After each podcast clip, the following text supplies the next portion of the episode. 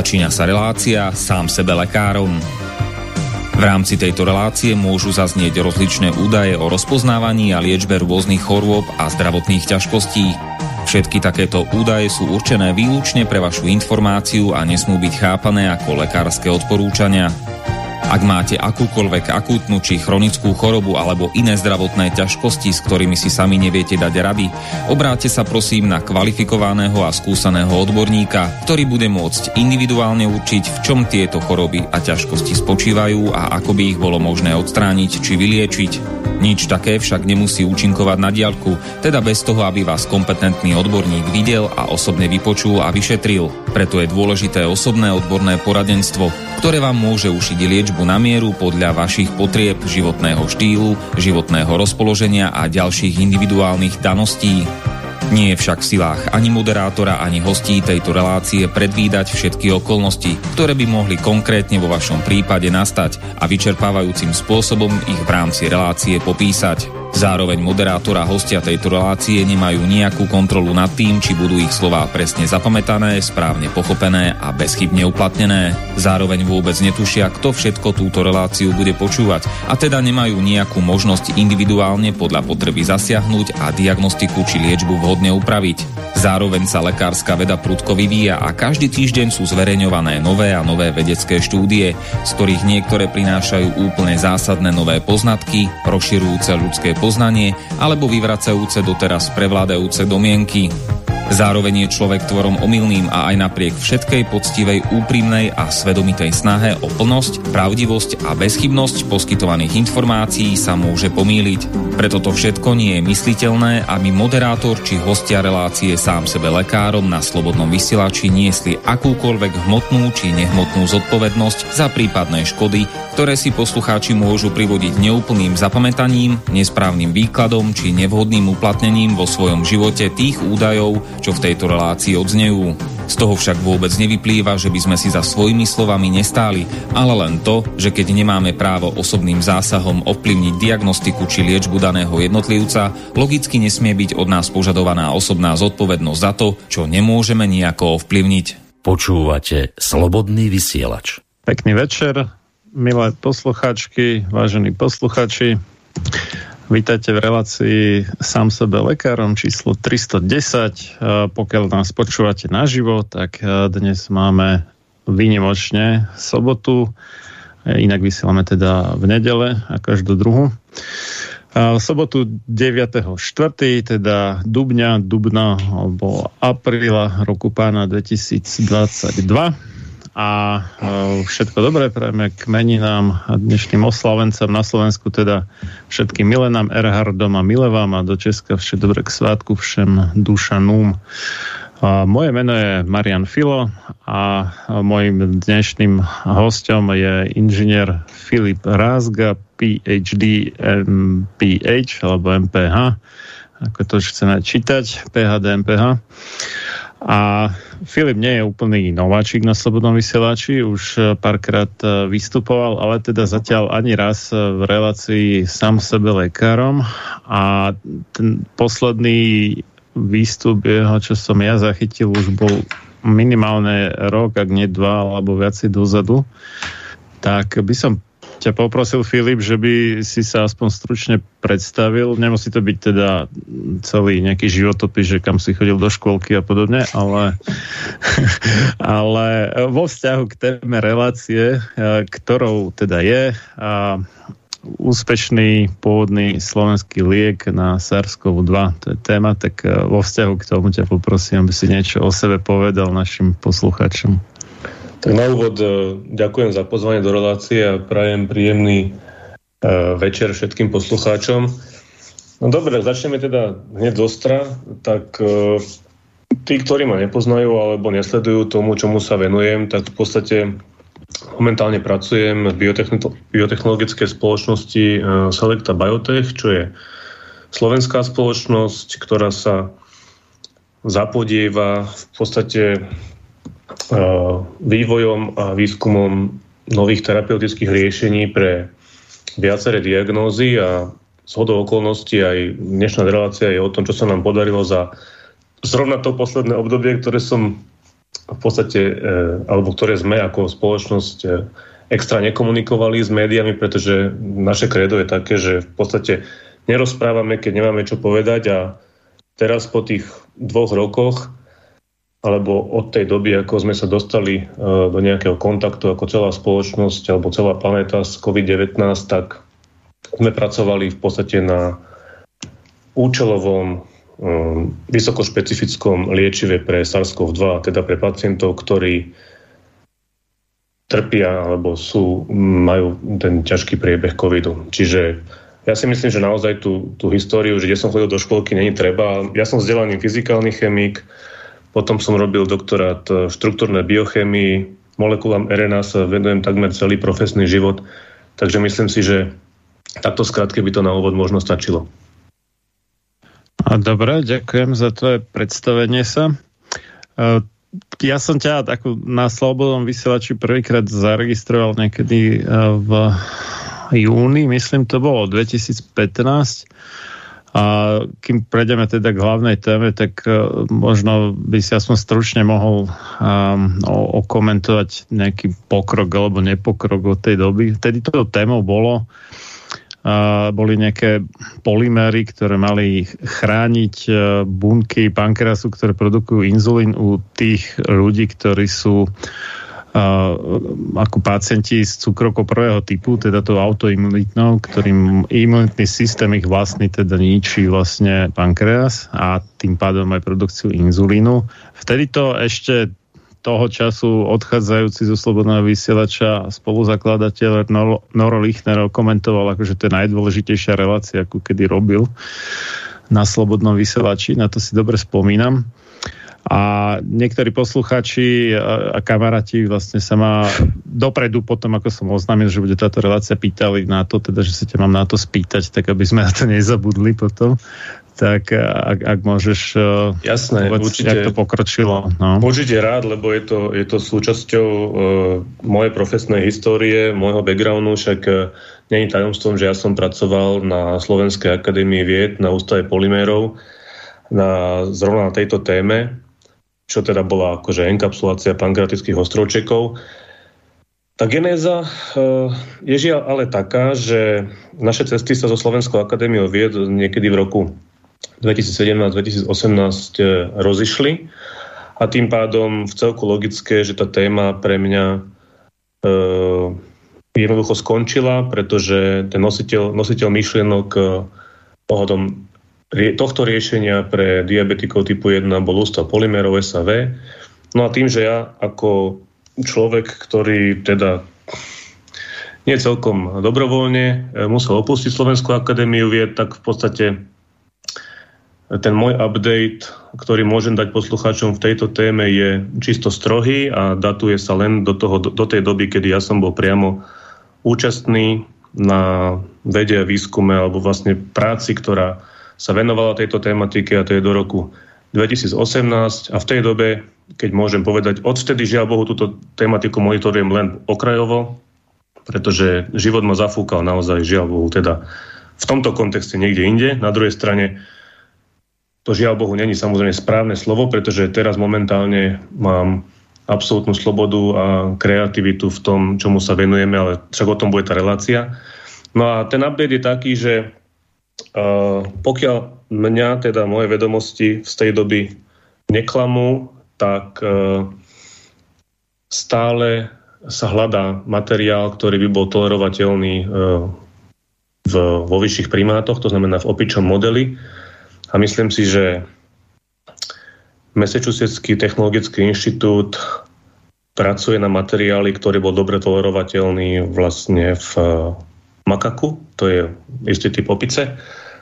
Boli tam nejaké investície zo strany farmaceutických spoločností, takže si myslím, že a, tá nádej alebo tá vízia, ktorá sa vklada do tohto terapeutického riešenia, skôr či neskôr proste sa dostane do klinického, štú, do, do klinického skúšania bude dostupná pacientom, ktorí to proste potrebujú. Ale čo sa týka slovenskej participácie, alebo ako to tu e, nejakým spôsobom prebieha, akceleruje, tak tam sa žiaľ Bohu už v dnešnej dobe neviem relevantne vyjadriť, pretože tie informácie jednoducho už nemám. Aha, to je vlastne ten slavný MIT, hej, čo bol spomínaný áno, áno, áno. v najnovšom Spider-Manovi, keby niekto nevedel. A tak MIT, je, MIT je pojem, akože že tam sa veľa investuje peňazí, vychádzajú z toho zaujímavé nápady, takže áno, na MIT aj v spolupráci vlastne s univerzitou v Chicagu sa na tom, myslím si, že ďalej pracuje. Do akej miery, do akej miery je to blízko koncu alebo blízko nejakému vstupu do klinických skúšaní, to žiaľ Bohu už neviem okomentovať. Uh-huh. Ty si vtedy, tuším, ak si dobre spomínam, no je to už vlastne 7 rokov skoro, a zháňal nejaké peniaze na nejakú klinickú štúdiu, tuším nejakých 100 tisíc eur, to bola nejaká taká suma a s tým, že v toho času Ficová vláda, jak si to nevidí ako nejakú prioritu a tak. A čo sa týka nejakého originálneho slovenského výskumu. No, neskôr som potom teda zaregistroval, že si riešil nejaký liek na rakovinu alebo niečo také. Tam je aký pokrok? Áno, to, to, to už patrí vlastne úplne uh, akože tej mojej alebo našej firmnej agende. A čo sa týka m, tých riešení pre onkologické ochorenia, na tom, na tom stále pracujeme. To znamená, že to v podstate aj to naše vzdelanie, alebo ten môj background, tá história uh, môjho vzdelania, jednoducho tá onkológia je vždycky uh, kvázi ako priorita. Tým nechcem ako zhadzovať to uh, riešenie, ktoré je na COVID, ale jednoducho COVID sem prišiel z ničoho nič a my ako firma alebo ako ľudia, ktorí máme nejaké vedomosti a nejaké skúsenosti, sme na to proste promptne zareagovali, pretože sme to považovali za správne a mali sme kapacitu paralelne popri onkologickom výskume riešiť aj toto a riešime samozrejme aj ďalšie, pretože ako, ako firma máme svoje nejaké, nejaké mm, vízie a milníky, ktoré chceme realizovať v prospech pacienta. Takže kde sa nachádza onkologický výskum? No, onkologický výskum sa nachádza podľa mňa pekne ďaleko. Ako ak, si, ak si si možno robil nejakú prípravu na túto reláciu, tak my sme, my sme uh, parciálne dali nejakú informáciu, myslím si, že to bolo v Markíze, asi pred dvoma rokmi tiež, uh, alebo pred rokom, ospravedlňujem sa, že v podstate sa nám podarila veľká vec, to riešenie naše, ktoré je zamerané hlavne teda na leukemické ochorenie, krásne funguje. Dokážeme selektívnym spôsobom likvidovať nádorové bunky e, tak, že v podstate zdravé bunky ostávajú absolútne nedotknuté, čo je podľa nášho názoru veľký krok k, bez, k, k bezpečnosti takýchto protinádorových liečiv, pretože všetci vieme, že tie protinádorové liečiva zo sebou prinášajú veľa nežiaducich účinkov a rôznych uh, adverse eventov a podobne, to znamená, toxicita je veľmi veľká. A práve ten hlavný náš prínos uh, na onkologický výskum je, že koncept, ktorý momentálne už teda máme celosvetovo patentovaný, ale nielen vo forme nejakých prihlášok, ale regulárne udelené proste grantové, akože grantované patenty, tak e, ten práve drastickým spôsobom znižuje tú toxicitu a zvyšuje selektivitu pôsobenia. A tam sa momentálne nachádzame na tom, že, e, že ak všetko dobre klapne, tak e, behom 30 dní budeme mať prvé výsledky, či vieme úspešne vyliečiť alebo respektíve zlepšiť zdravotný stav a modelového živého organizmu, ktorý teda trpí onkologickým ochorením. Čiže sme pekne ďaleko a takisto rovnako ako s covidovým riešením, naša primárna ambícia je, je ísť do regulačného procesu a dostať to čo naj, najrychlejšie a najbezpečnejšie k pacientovi. To modelové zviera to je tiež nejaká opica? Alebo... Nie, nie. Ako, uh, na, uh, to má svoju kaskádu. Najprv máme modelové myši, pretože myši, um, pre tých, čo možno nevedia, tak uh, myši sa už v podstate predávajú ako, ako geneticky upravené organizmy, ako tzv. strejny s nejakými definovanými vlastnosťami a tí v nich samozrejme po schválení veterina, veterinov alebo príslušnými autoritami môžeš robiť vlastne funkčný výskum a potom sa postupuje v podstate ďalej do vyšších, takže myši, potkany, potom sú hlodavce a potom každá jedna diagnoza má jakýsi, by som povedal, že nepodkročiteľné minimum, ktoré sa musí urobiť na modelových zvieratách. V prípade cukrovky je to napríklad na opica, v prípade onkologických ochorení sú to, sú to hlodavce, ktoré sú postačujúce na to, aby regulačný orgán vyhodnotil výsledky a udelil potvrdenie na vstup do klinických štúdií na ľuďoch. A tá klinická štúdia na ľuďoch, aby si zase ľudia alebo posluchači nemysleli, že to hneď sa do nich e, nejakým spôsobom uh, aplikuje, aplikuje ešte neoverené, neoverené liečivo, tak to má tiež svoje proste náležitosti.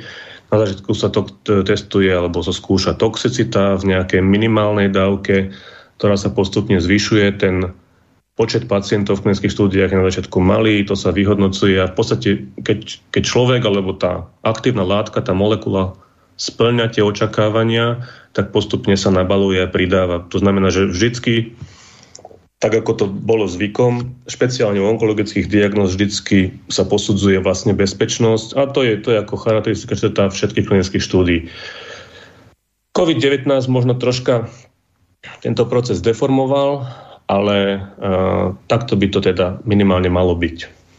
No, keď, keď už ťa mám teda v relácii, mohol by si ako človek uh, vyslovene, že z odboru, z fachu, s cudzím slovom, vysvetliť, že aký je ten správny regulárny pro, uh, proces vlastne registrácie nejakého lieku alebo vakcíny, alebo no proste hoci čoho farmaceutického, versus to, čo uh, sa tu urobilo u tých covidových, no ani to nechcem nazývať vakcíny, ja mám pre ten názov EGM, akože experimentálna genová manipulácia, že, že v čom je ten rozdiel a v čom je po, povedzme to potenciálne nebezpečenstvo toho, ako sa to urobilo u tohto. Aspoň tak nejak v skratke. Jasné. No že... určite, ono to, je, ono to je dosť komplikované, ale v podstate e, dve základné veci, ktoré treba mať na pamäti, že napríklad e, Európsky regulačný proces je autonómny a je iný ako regulačný proces v Spojených štátoch amerických. To je prvá vec.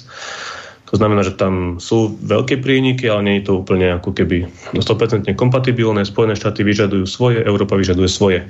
Veľa liekov, ktoré, je, ktoré sú schválené v Spojených štátoch, v Európe v podstate schválené nie sú. To je prvá vec. Druhá vec je, ono to, ono to je proste klasický. Človek nemôže sa hrať na Boha a podľa regulí, ktoré stále platia, napriek tomu, že COVID e, urobil tzv.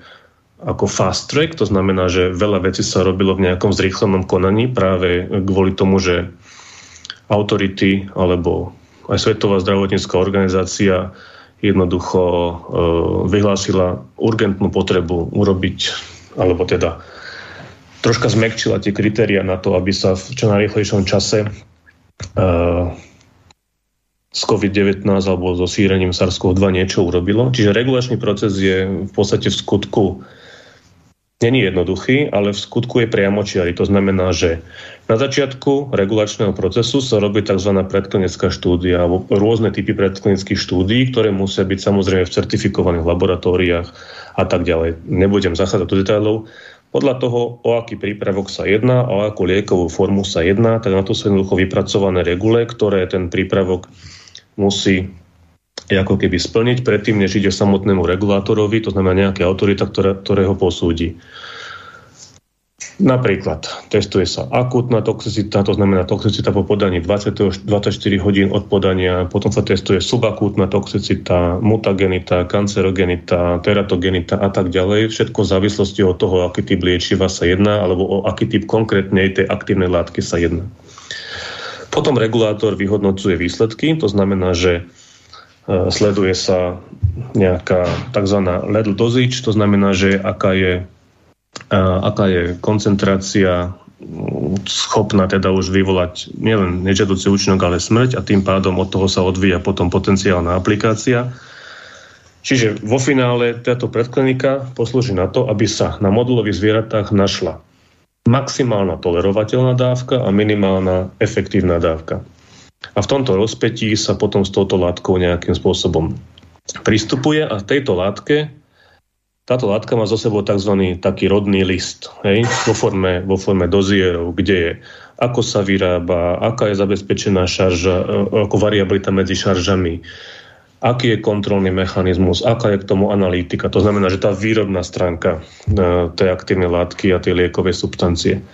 Potom je to samozrejme samotná chemická povaha tej látky, to znamená, o tom je halda materiálu, čo je to za chémiu, kde bola testovaná predtým, aké sú výsledky. A tuto by som rád povedal, že v tom regulačnom procese je možné sa oprieť samozrejme o poznatky, ktoré boli robené v minulosti, čiže je to niečo ako argumentácia na súde, kde vy jednoducho argumentujete v tom regulačnom procese s regulátorom, prečo niektoré veci robiť, prečo niektoré veci nerobiť a je teda na tom regulátorovi, či to akceptuje alebo nie. No a vo finále teda regulátor povolí alebo nepovolí, alebo dá nejaké stanovisko. V prípade, že nepovolí, má nejaké objektívne výhrady, tak pokiaľ chcete e, vstúpiť do klinického skúšania na ľuďoch, tak e, jednoducho jeho výhrady musíte um, uspokojivo buď odkomunikovať, alebo jednoducho dodať také data, ktoré ho presvedčia o tom, že klinické skúšanie na ľuďoch je v prvom rade bezpečné a potom až v rámci klinických štúdií sa dokazuje efektivita a tak ďalej. Čiže toto je tak skratke. No a uh, asi len jednou vetou asi nemá zmysel ísť do detajlov, pretože tá genéza, tá história rozhodnutí, či už Európskej liekovej agentúry alebo FDA je naozaj kvetnatá, ale tá pointa je, že uh, keď VHO vyhlásilo vlastne pandémiu uh, koronavírusu, tak v podstate ten regulačný proces e, sa stal menej prísny a povedzme tomu, že zrýchlený. Za tým účelom, to snažím sa akože interpretovať e, to, čo teda bolo urobené, to není môj názor, to ako snažím sa len povedať poslucháčom, tak, aby bolo možné v čo najrychlejšej dobe dostať e, do nejakej klinickej praxe prípravky, ktoré by mali pomôcť v boji e, s koronavírusom, teda týmto novým SARS-CoV-2. Takže asi takto to nejakým spôsobom prebieha. No lebo boli také argumenty, akože, že však tá technológia mRNA je už stará, neviem koľko mm. desiatok rokov. Ale to, to že... sú skôr, prepáč, to sú skôr no. také ako argumenty laické, mainstreamové, ako Hey. Vieš, ako, keď, keď sa bavíme o tom, že kedy, kedy človek ako zistil, že existuje renačka alebo mRNAčka, no tak áno, naozaj ideme niekde do minulého storočia. Ale čo chcem povedať, že mali sme tu samozrejme SARS jednotku, mali sme tu MERS a tak ďalej. Uh, ten výskum ako existuje, len otázka je, že prečo do dnešného dňa nebol použitý, alebo teda do obdobia, uh, ktoré sme zažívali posledné dva roky, prečo nebol použitý na ľuďoch. A to je presne z toho dôvodu, že to nebolo pripravené na použitie na ľuďoch, pretože to má svoje objektívne ako príčiny. A jednou z tých príčin, keď e, odratame nestabilitu RNAčky a tak ďalej, nebolo vyrafinované, ako dopraviť RNAčku do cieľových buniek. Teraz, ja sa to, aby ste tomu rozumeli, ja to snažím hodnotiť akože objektívne. Nedávam do toho svoj subjektívny názor, že či je niečo správne, nesprávne, etické, neetické a aké to má konsekvencie.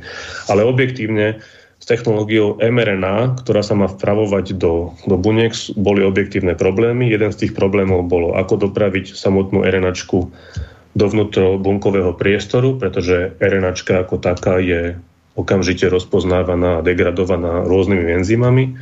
Druhý problém bol samozrejme výrobný, ako zabezpečiť šaržu. No a tretí problém bol samozrejme ako toxicita. To znamená, že e, žiadne z tých prípravkov v minulosti jednoducho úspešne neprešli v tej dobe. V tej dobe za daných podmienok tej doby neprešli do tej fáze, aby mohli byť masovo použité na ľuďoch čo SARS-CoV-2 uh, obdobie, ako vie všetci vieme, tak sa to proste urobilo. A ja som také počul, že teraz neviem z ktorej to firmy alebo výskumného ústavu, alebo kto to povedal, si nespomínam presne, ale také niečo, že e, nebyť také tej masovej hystérie mediálnej alebo médiami vytvorenej a politikmi podporovanej, takže by to ani nebolo možné ako presadiť do masového užívania na ľuďoch takéto veci, keby sa teda dodržiavali tie dovtedy platné štandardy. A že iba vďaka tomu vlastne e, boli akože ochotní tí kompetentní privrieť oči a pustiť to s, tým obrovským rizikom, že čo to urobí u ľudí. No ale, ale vieš, akože teraz e, ja, ja nechcem do tejto relácie dávať jasné, proste nejakú pohode, politiku, ani ani mm, no, len... tú súsiu. Ja, ja len čo chcem povedať je, mm. že čisto ľudský a pragmaticky jednoducho experimenty na ľuďoch není sú také, že podarí sa, uvidíme čo a uvidíme, čo to urobí.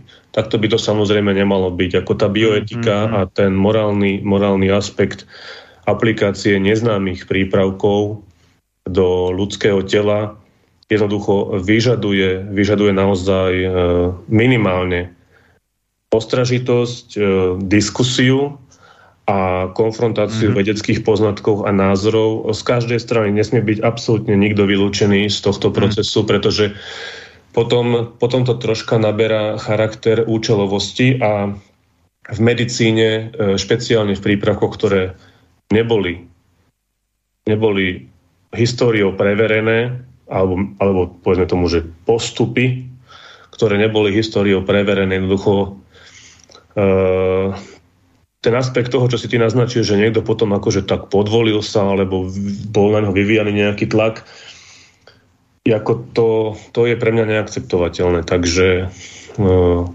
ja ako pacient alebo potenciálny príjimateľ nejakého lekárskeho zákroku alebo nejakej, nejakého invazívneho zákroku musím jednoducho byť konfrontovaný a musím poznať všetky rizika, musím byť podstate patrične vysvetlené a tuto si myslím, že sa tie štandardy akože podľa môjho názoru neakceptovateľne podkročili.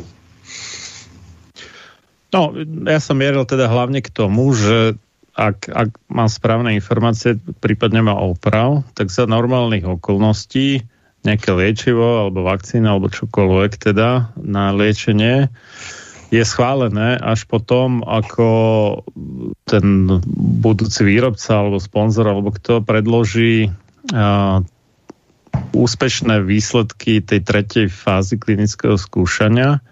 Keď toto je uzavreté a ten regulačný úrad to skontroluje a povie akože OK, veríme tomu, vyzerá to v poriadku, tak potom sa až prejde do nejakého, do nejaké povedzme, že, no nie, že testovanie na ľuďoch, je to v podstate testovanie na ľuďoch, ale k nejakému masovejšiemu násadeniu a tie prvé nie, potom roky... Je to už, potom je to už ako, ako voľnopredajné. Áno, ale akože fáza 4, ale prvé roky, teraz niekoľko rokov sa to tak nejak viac e, ostrejšie skúma, že čo to urobí pri tom masovejšom nasadení. Ale v čom je vtip, že uh, tá tretia fáza klinických štúdí vlastne u prvých schválených, no, nazvieme to teda po mojom EGM proti uh, SARS-CoV-2 alebo COVID-19 skončí niekedy v máji 2023 až a u iných ešte neskôr. Čiže my sme tu vlastne došli k tomu, že sme masovo nasadzovali uh, od zhruba 2,5 roka skôr, než skončí tá tretia fáza, ktorá by mala overiť e, nejakú bezpečnosť e, a účinnosť na väčších počtoch ľudí. No a... Nie, takto, ja ti to, ja ti no, to poviem, no, akože ono... No. Uh, fáza 1 je vlastne toxicita, tá sa dá urobiť relatívne rýchlo, ale na limitovanom počte ľudí. A to, čo som povedal, je jednoducho pravda, bez ohľadu na to, že či tá prechod do fázy 2, napríklad 2A alebo 2B, trvá objektívne dlho, pretože to závisí od diagnozy od diagnózy. Hej? Od e, indikácie v zmysle, ktoré, pre ktorú populáciu to je určené, pre ktorých pacientov. Hej, aj tí pacienti sa dajú vlastne kategorizovať na pacienti s vyšším rizikom, pacienti s nižším rizikom. Ja to hovorím ako vo všeobecnej rovine, hej? Ne, nehovorím to v kontexte napríklad covidu. Ale tam to platí úplne rovnako. To znamená, že uh, Jednoducho je to dané. Klinické fázy sú proste 4 a po fázi 3, kedy naozaj uh, už prebehne nielen ako keby štúdia bezpečnosti, ktorá dominantne je vo fáze 1, ale štúdia efektivity pre danú kohortu ľudí. Mala by to byť double-blinded proste štúdia, kde ani ten, čo podáva liek, nevie, ani ten, čo príjma liek, nevie, či bere Dvoj, liek alebo placebo a tak ďalej. Dvojto zaslepené po slovensky. Áno, pardon, dvojto zaslepené. Potom sa to jednoducho musí urobiť nezávisle, multicentricky vo viacerých centrách, čo logicky zo sebou prináša aj peniaz, aj vlastne to vyhodnotenie.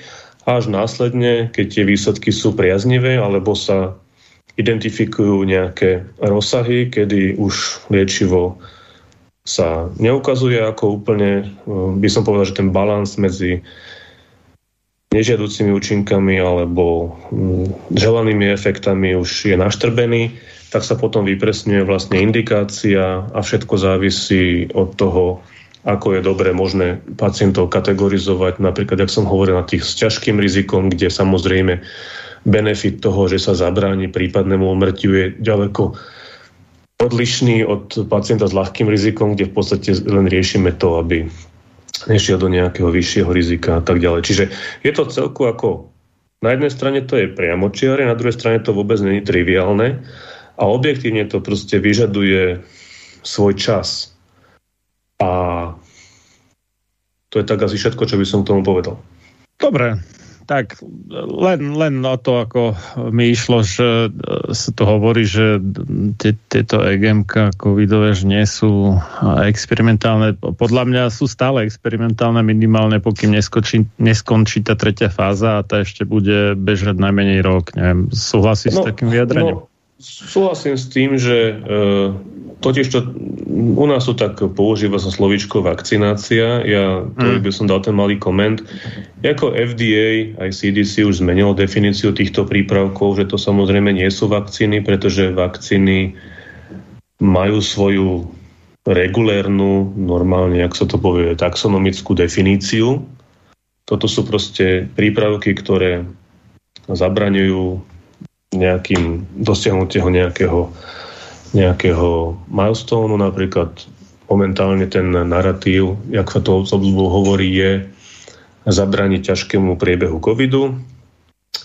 A či s tým súhlasím alebo nesúhlasím, v podstate je to prípravok, ktorý v Spojených štátoch uh, už bol ako keby schválený, ale v Európskej únie stále podmienečne registrovaný na použitie v danej situácii. To znamená, že ešte nie sú v dispozícii všetky data a není ukončený ten proces tak, aby sme to mohli brať ako nejaký normál. No, čiže to je v podstate stále experimentálne. No. Dobre. Ďakujem, tak toľko, toľko asi na úvod a tie, také tie odbočky a môžeme sa teda pozrieť na tú hlavnú tému dnešnej relácie, že čo ste to teda vymysleli v tej vašej firme Selecta Biotech alebo Biotech na COVID-19B, že, že o čom to je, na akom princípe to funguje. Jasné. Pozri, akože ja si myslím, že to, čo som povedal na začiatku, že teraz naozaj je priestor a preto som aj rád, že som dostal túto možnosť o tom rozprávať, keď sa chceme pochváliť. Ono totiž to, to covidové obdobie spôsobilo to, že to je mi troška záhadou, ale to nechcem riešiť, že strašne veľa vedeckého by som povedal, že poznania alebo vedeckého entuziasmu alebo vedeckého fokusu sa investovalo prostredníctvom tých veľkých známych firiem a do, do vakcinácií, teda do prevencie. Vakcinácia je proste prevencia. A teraz budem používať to slovičko vakcinácia napriek tomu, že podľa definície a tieto prípravky vakcíny nie sú, ale vakcinácia je tak asi už teraz tak ako zľudovela, takže strašne veľa sa um, investovalo do prevencie, to znamená, že tá cieľová populácia sú ľudia formálne zdraví. To znamená, že aby neboli chorí. Hej? Na tom sa asi zhodneme. Potom to máme ďalší typ liečiv, ktoré nejakým spôsobom v minulosti už boli na trhu, už boli schválené, ale boli schválené pre úplne iné diagnózy. To znamená, že je to bežná stratégia, kedy sa farmaceutické spoločnosti snažia to, čo už majú na trhu, použiť aj na niečo iné, čo vtedy v dobe e, na trhu nebolo. Takže tu máme tzv.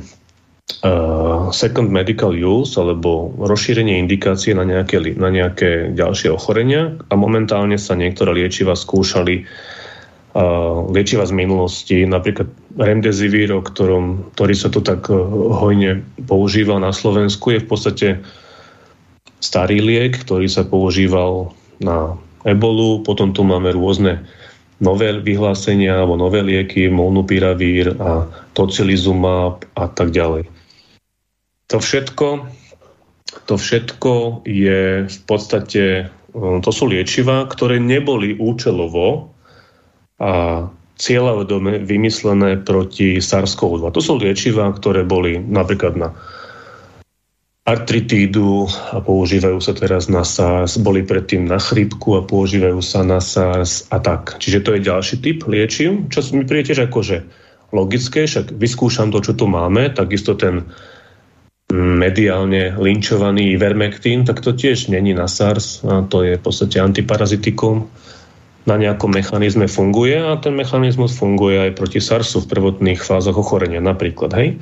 No ale... ale ne, neviem, neviem, či vieš, Filip, ale no. ten Ivermectin, ja som našiel štúdiu už z roku 2012, kde ho skúšali na horúčku dengy, potom na, no. HIV jednotku a myslím, že aj na chrypku a ešte dáčo a akože s pomerne slušným úspechom, čiže ona tá myšlienka použiť prvotne teda antiparazitikum ivermectin na vírusy nie je vôbec nová, že to už je No ale vieš, to tak troška no. zavádza, že antiparazitikum, mm-hmm. to antiparazitikum je preto, lebo primárne je určené na parazity, tak, ale ten no. mechanizmus toho účinku tej samotnej aktívnej látky je, je to blokátor nejakej proteázy, to znamená, že keď, mm-hmm.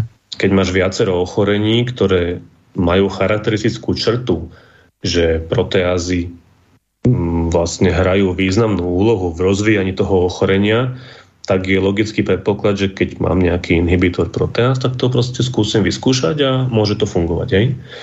Napríklad remdesivir tiež v podstate je to taký nukleozidový analóg, ktorý sa používal na ebolu a oni ho logicky na tej ebole mal nejaké výsledky, ja to nebudem komentovať, není to podstatné a jednoducho sa prirodzene, nie že prirodzene, ale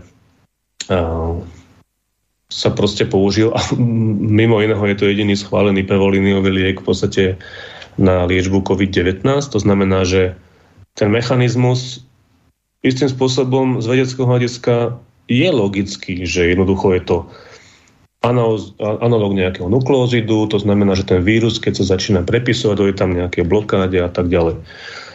Pointa je však iná a tomu sa dostanem podľa mňa prirodzene k tomu nášmu riešeniu, že žiadne z týchto liečiv, ako som spomínal, a teraz uh, hovorím o tých liečivách, ktoré tu boli a sú použité zrovna na, teda na COVID-19 alebo vakcinácia, uh, nie sú samozrejme špecifické. Pretože ty, keď máš analóg nukleozidu, to znamená jedného písmenka, tak v podstate uh, on funguje vo všetkých nukleových kyselinách, kde sa dokáže proste zakorporovať, hej? A tým pádom má nejaké svoje vedľajšie účinky. Kdežto to naše riešenie je vyslovene od začiatku až do konca vyvinuté, nadizajnované a zosyntetizované výlučne len a len na SARS-CoV-2. To znamená, Dobre, že... Ešte, ešte ťa no? trošku zabrzdím, aby posluchači aj rozumeli, že o čom tu je reč. Takže proteáza to je nejaký enzym na štepenie bielkovín? Áno. Dobre, tak to, to, to viem, OK. A nukleózy, to je vlastne... To je to... vlastne nukle, nukleová kyselina, lebo no. hovoríme, no. keď sa bavíme o kontexte vlastne RNA vírusov, alebo teda no. konkrétne SARS-CoV-2, tak to je vlastne RNA, ribonukleová kyselina, hej?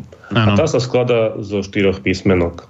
Takto proste funguje tento náš svet. No. A ten, je to jedno písmenko je vlastne nukleotid alebo nukleozid, alebo podľa toho, či tam má nejakú skupinu cukrovú, alebo je to len báza. Alebo hej, hej, hej. Čiže že tá, tá, to, to ribo, to je to vlastne tá riboza, to je ten cukor, čo tam je na to áno. naviazaný a áno. nukleozid, to je vlastne to ACGU, áno, hej, že, čiže áno.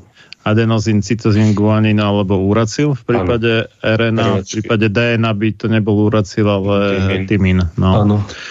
Čiže e, vlastne teda štvor písmenková abeceda e, RNA, hej, to ACGU ano. a, a e, analóg nukleozidu, to znamená, že to bolo niečo, čo sa dá použiť ako jedno z tých písmeniek, ale nie je toto písmenko originál, áno, ale je to nejaký tým, pá, tým fake sa po, Áno, je to taký fake, no. ono, ono to interaguje s týmto písmenkom, áno. alebo s, týmito, s, týmito, s týmto reťazcom a tým, že to je fake, tak to samozrejme nejde prirodzene, ale procesy, ktoré sú priamo naviazané na čítanie tej sekvencie tých písmenok, uh-huh. sa zablokujú a zastavia. To, bolo to je ako predpoklad. Uh-huh.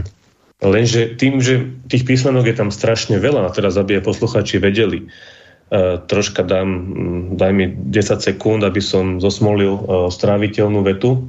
v pohode. Uh, SARS-CoV-2, SARS-CoV-2 je nesegmentovaný RNA vírus. To znamená, že on je jedno obrovitánske nerozdelené vlákno týchto písmenok a tých písmenok je tam viac ako 30 tisíc, 30 kilobás. Hej?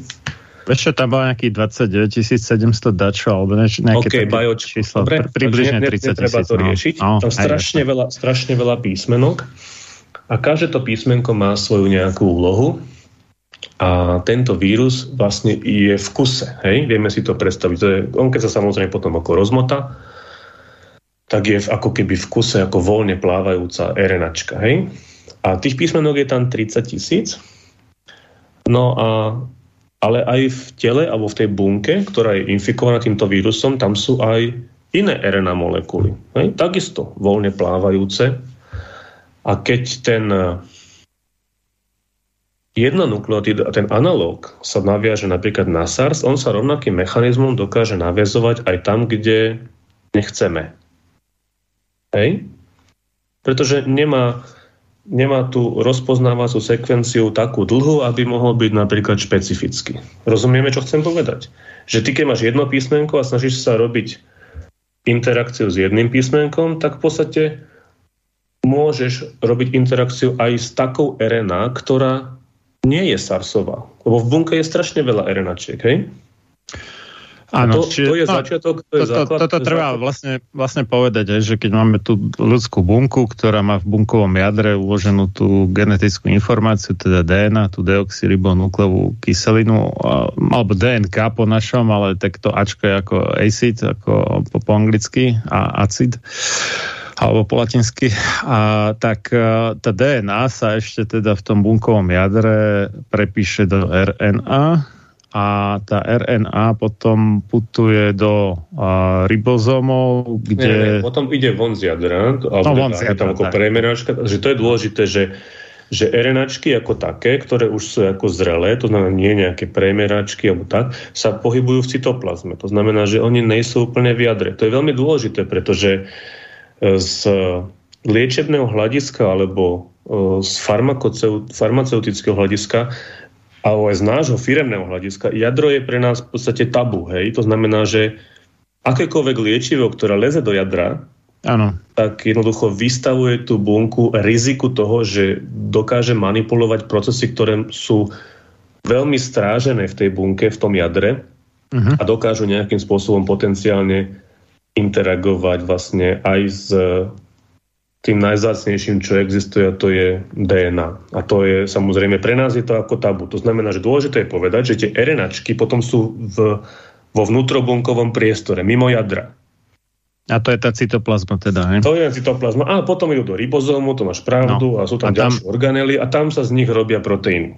Teda bielkoviny, no. Áno, bielkoviny. To znamená, Čiže na základe, my, na základe my toho máme... kódu, na základe toho kódu ten ribozóm vytvorí tú bielkovinu. A tá bielkovina potom robí svoju funkciu.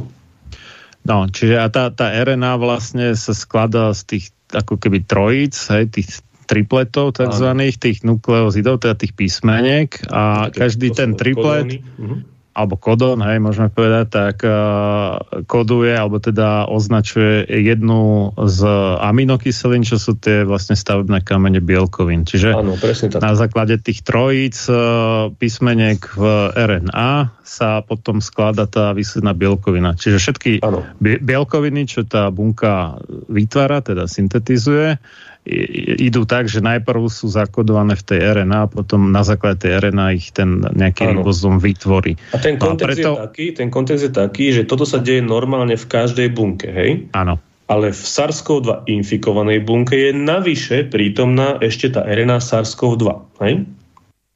Áno, áno. Sú tam všetky tie RNAčky, ktoré sú tam štandardne a navyše je tam tá infikovaná.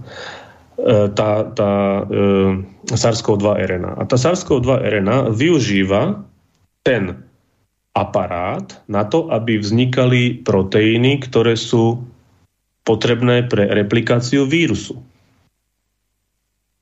Hej? No. A teraz, keď máme nešpecifické liečivo, ktoré sadne na ľubovoľné jedno písmenko z nejakej RNAčky, tak áno, ono sadá aj na RNAčku SARS-CoV-2, ale zároveň tým, že to je nešpecifické, sadá aj na písmenka bežných RNAčiek. A keď zastavuje ten preklad do proteínu SARS-CoV-2, čo je teda potenciálne ten želaný terapeutický efekt, tak rovnakým spôsobom môže, a to sa ukazuje v praxi, že žiaľ Bohu aj robí, zastavuje transláciu, preklad aj bežných RNA. A to pôsobuje vedľajšie účinky. Čiže toto je ten súčasný stav, to je problém. A to naše riešenie tento uh-huh. problém rieši. Čiže keď si to tak predstavíme, no však uh, detičky mávali kedysi také, že si vytvárali pečiatky a myslím, že aj normálne profesionálne sa používa, že máš nejakú krabičku s písmenkami a tak a e, poskladáš si proste tú pečiatku z tých písmeniek, ty chceš, tak e, oni tam vlastne podstrčia krabičku s podobnými, ale nie úplne takými písmenkami, hej, to je ten analog toho nukleozidu a tie tak nefungujú úplne proste, ano, jak, to zase si predstavovali. Majú inú štruktúru, ano. vetvenú a jak to ide cez ten ribozom, tak sa to tam nezmestí napríklad. No, hej, a, a, a, tým, a tým pádom to ako nedôjde k vytvoreniu tej bielkoviny, čím Správne. sa v podstate za, zastaví aj množenie toho vírusu, ale aj tvorba tých inak akože užitočných a bezpečných bielkovín. A v tom je ten problém. Hej? Áno, za predpokladu, že to liečivo je nešpecifické. Čo teda žiaľ Bohu napríklad remdesivir je? No, dobre, ďakujem za vysvetlenie. Počul som, teda počul, čítal som tu z kotelny, že niekto volal, neviem, či ešte stále na linke, alebo už to položil. Dobrý večer, pani. Zdravím vás, dobrý večer. Dob- dobrý večer. Dobrý večer. Dobrý večer. E, chcel by som sa opýtať e, pána Razgu, e, stále sa bavíme o nejakom víruse a tak ďalej, tak ďalej. By som len chcel vedieť, čo je to vlastne ten vírus, definíciu toho vírusu. Čo je to vírus, z čoho sa skladá a tak ďalej a tak ďalej, ako sa šíri a tak ďalej. Trošku podrobnejšie do toho vírusu by som išiel, lebo myslím, že veľa ľuďom to nie je jasné. Keby som no, mohol povedať, čo pravdu, je to vlastne no. čo je to vlastne vírus a tak ďalej a tak mm-hmm. ďalej. Budem počúvať, potom mám ešte Dobre. Ďakujem Ďakujeme za otázku. Pekný večer ešte. Uh, no, áno, my, my tu debatujeme, lebo však my dvaja to vieme, ale má pravdu poslúchať, že nie každý človek uh, má nejakú presnú alebo vôbec solidnú predstavu o tom, čo to ten vírus v podstate je moja taká predstava je, že to je taký nejaký akože hack, hej, že je to niečo, v podstate neživá hmota, hej, že ťažko to označiť za živý organizmus, keďže ono to ani samo o sebe nerastie, samo o sebe sa to nemnoží, potrebuje to niečo, nejakú živú bunku na to, aby urobila jeho kopie. Ani to nepríjma potravu, ani to nevylučuje, ani sa to samo o sebe nevie pohybovať, ani nič v podstate nesplňa tie základné známky života. Alebo tie, čiže je to ja ako si, v ja myslím, taká deživá hmota, ktorá... Môžeme tú ale... definíciu pre no. poslucháča tak akože priblížiť tak laickejšie, mm-hmm. že keď, si, keď, si, keď použijeme tú symboliku uh, toho SARS-CoV-2 vírusu, jak si všetci poznáme takú tú, takého toho ješka, hej? Aj každý to niekde videl, nejaký obraz o takého toho pichlavé guličky, taká ješka. Takže to je skôr taký si... morský ješko, hej, že taká... No, taký morský ješko. Gula s pichliačmi. No, gula s pichliačmi, tak som to myslel. Okay. Tak to, čo hovoríš ty, je pravda. Je to v podstate len istým spôsobom obalená uh, genetická informácia. Znamená, vírus je len v tomto prípade proste nukleová kyselina nejak zmotaná a obalená ešte nejakými bielkovinami, aby to malo nejaký tvar. To je strašne zjednodušenie, dobre? A teraz presne, ak si povedal, on sa nehýbe, on sa nedokáže proste nejakým spôsobom presúvať sám od seba a to potrebuje logicky nejaký, nejaký aparát. To znamená, keď sa táto gulička dostane do blízkosti bunky, ktorá je pre ňoho taká tá, by som povedal, vysnívaná, to znamená, má nejaký receptor, pretože nie každý vírus ide do každej bunky, preto máme proste respiračné vírusy a tak ďalej. Hej. Čiže primárne napríklad respiračné vírusy napadajú respiračný aparát práve preto, že bunky respiračného aparátu majú na sebe nejaký ten atraktor. To znamená, na čo sa tá gulička dokáže prilepiť. Ja by, by Potom... sa to pre, preložil teda, takže respiračný aparát je dýchacie ústrojenstvo, ano, a re, receptor je príjimač, dá sa povedať, a no. atraktor je priťahovač. A teraz ako povedali. to funguje? No, tá, gulička, tá gulička sa nalepí na tú svoju vysnívanú bunku, lebo takto proste má v sebe dané, že hľadá bunky, na ktoré sa dokáže nalepiť. Ona si voľne pláva a nájde si bunku, na ktorú sa dokáže nalepiť a potom sa v podstate dostane dovnútra bunky. Hej? Dovnútra bunky, keď sa dostane, znova zjednodušíme, tak sa z nej vyleje, je genetický materiál. To sú tie písmenka, o ktorých sme sa bavili. A využije ten aparát samotnej bunky na to, aby sa v nej namnožila. Ako náhle sa v nej namnoží, tak v podstate tá bunka slúži ako taká továreň, vytvára sa stále viac, stále viac týchto častíc, z ktoré sa znova potom zmontujú do guličky, opúšťajú tú bunku, samozrejme tú bunku e, buď zlikvidujú, alebo normálne opustia a napadajú ďalšie bunky. No a potom toto u človeka vyvoláva imunitnú odpoveď, pretože toto není ľudskému telu a ľudským bunkám prirodzené, aby sa tam množila nejaká informácia, ktorá je akože divná, není natívna, pretože je to externý nejaký, ten vírus ako není, není súčasť ľudského tela. Tak potom sa deje imunitná odpoveď, to znamená aktivizuje sa imunitný systém a všetky takéto bunky, ktoré sa podielali na výrobe nových kopií tohto vírusu, s tým, že tá výroba zo sebou prináša aj špeciálny výrobný odpad, to znamená, tie bunky ten odpad z tej výroby dávajú na svoj povrch a imunitný systém to dokáže rozpoznať, e, tak takéto bunky zlikviduje, pretože pre ňoho to je označené ako bunka, ktorá robí tú fabriku na výrobu týchto vírusových častíc. No, čiže to je také ako... Už to ne, nejaké... poviem. No. Keď sa takto sa aktivuje ten imunitný systém, urobí sa imunitná reakcia v strašne zjednodušenej podobe a vo finále teda z toho vzniká nejaký zápalový proces. Hej, lebo odozva imunity je zápalový proces lokálny nejaký. A z tohto zápalového procesu, keď to je v troška väčšom, tak vznikajú symptómy, to znamená, ten človek má nejaké symptómy, napríklad dráždi ho sliznica a tak ďalej, kašel, teplota a podobne. A tie symptómy, napríklad kašľanie, spôsobujú, že tie častice sú prítomné teda nie už ani v bunkovom priestore, už aj mimo bunkového priestora, v telesných tekutinách, e, v soploch, keď to prežím a tak ďalej. A napríklad kýchnutie alebo kašľanie spôsobí, že ten vírus opustí to telo a môže prísť do iného tela. A takýto kolobeh, napríklad to je šírenie kvapočkovou infekciou, alebo teda šírenie kvapočkami ako kvapočková infekcia, čo je úplne bežný ako keby príklad. Tak snáď troška možno tak laicky Hej, čiže... dostal tomu pochopeniu, čiže úplne v skratke. Vírus je nejaká gulička, ktorá sa dostane do ľudského tela, nájde si bunku, ktorú vyhľadáva pomocou toho receptoru a tak ďalej, vleze do tej bunky, využije aparát tej bunky, namnoží sa opustí tú bunku, vyvolá imunitnú reakciu a vyvolá symptom a pokračuje ďalej. Tak, halo? Počujeme sa? Áno, ja ťa počujem. Aha, dobre, ja som, ja som omylom stlačil zle tlačidlo na Skype, tak som na chvíľu vypadol. Uh, vraj máme teda poslucháča, tak uh, môžeme ho uh, zapojiť do hovoru. Halo, počujeme sa? Áno. Áno, áno, nech sa páči. Dobrý večer, dobrý večer, to som znovu ja. Tak som vás pozorne počúval a trošku vás chytím za slovíčko. Hneď na začiatku ste povedali, že vírus je neživý, niečo neživé, hej? Neživá proteínová gulička, alebo tak to môžeme nazvať, ako ste to tam nazvali.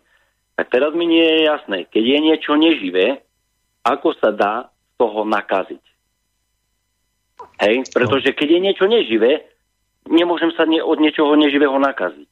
A ako vieme už zo škôl, trošku sa vrátim do biológie, e, naše bunky majú vlastné jadro, naše, naše bunky majú vlastný metabolizmus. To znamená, množenie buniek prebieha tým, že majú vlastné jadro a vlastný metabolizmus. To znamená, delenie buniek sa rozmnožujú naše bunky. Tým pádom, ak je niečo neživé, nemôže sa to automaticky množiť v našom tele. Dáva mi to zmysel.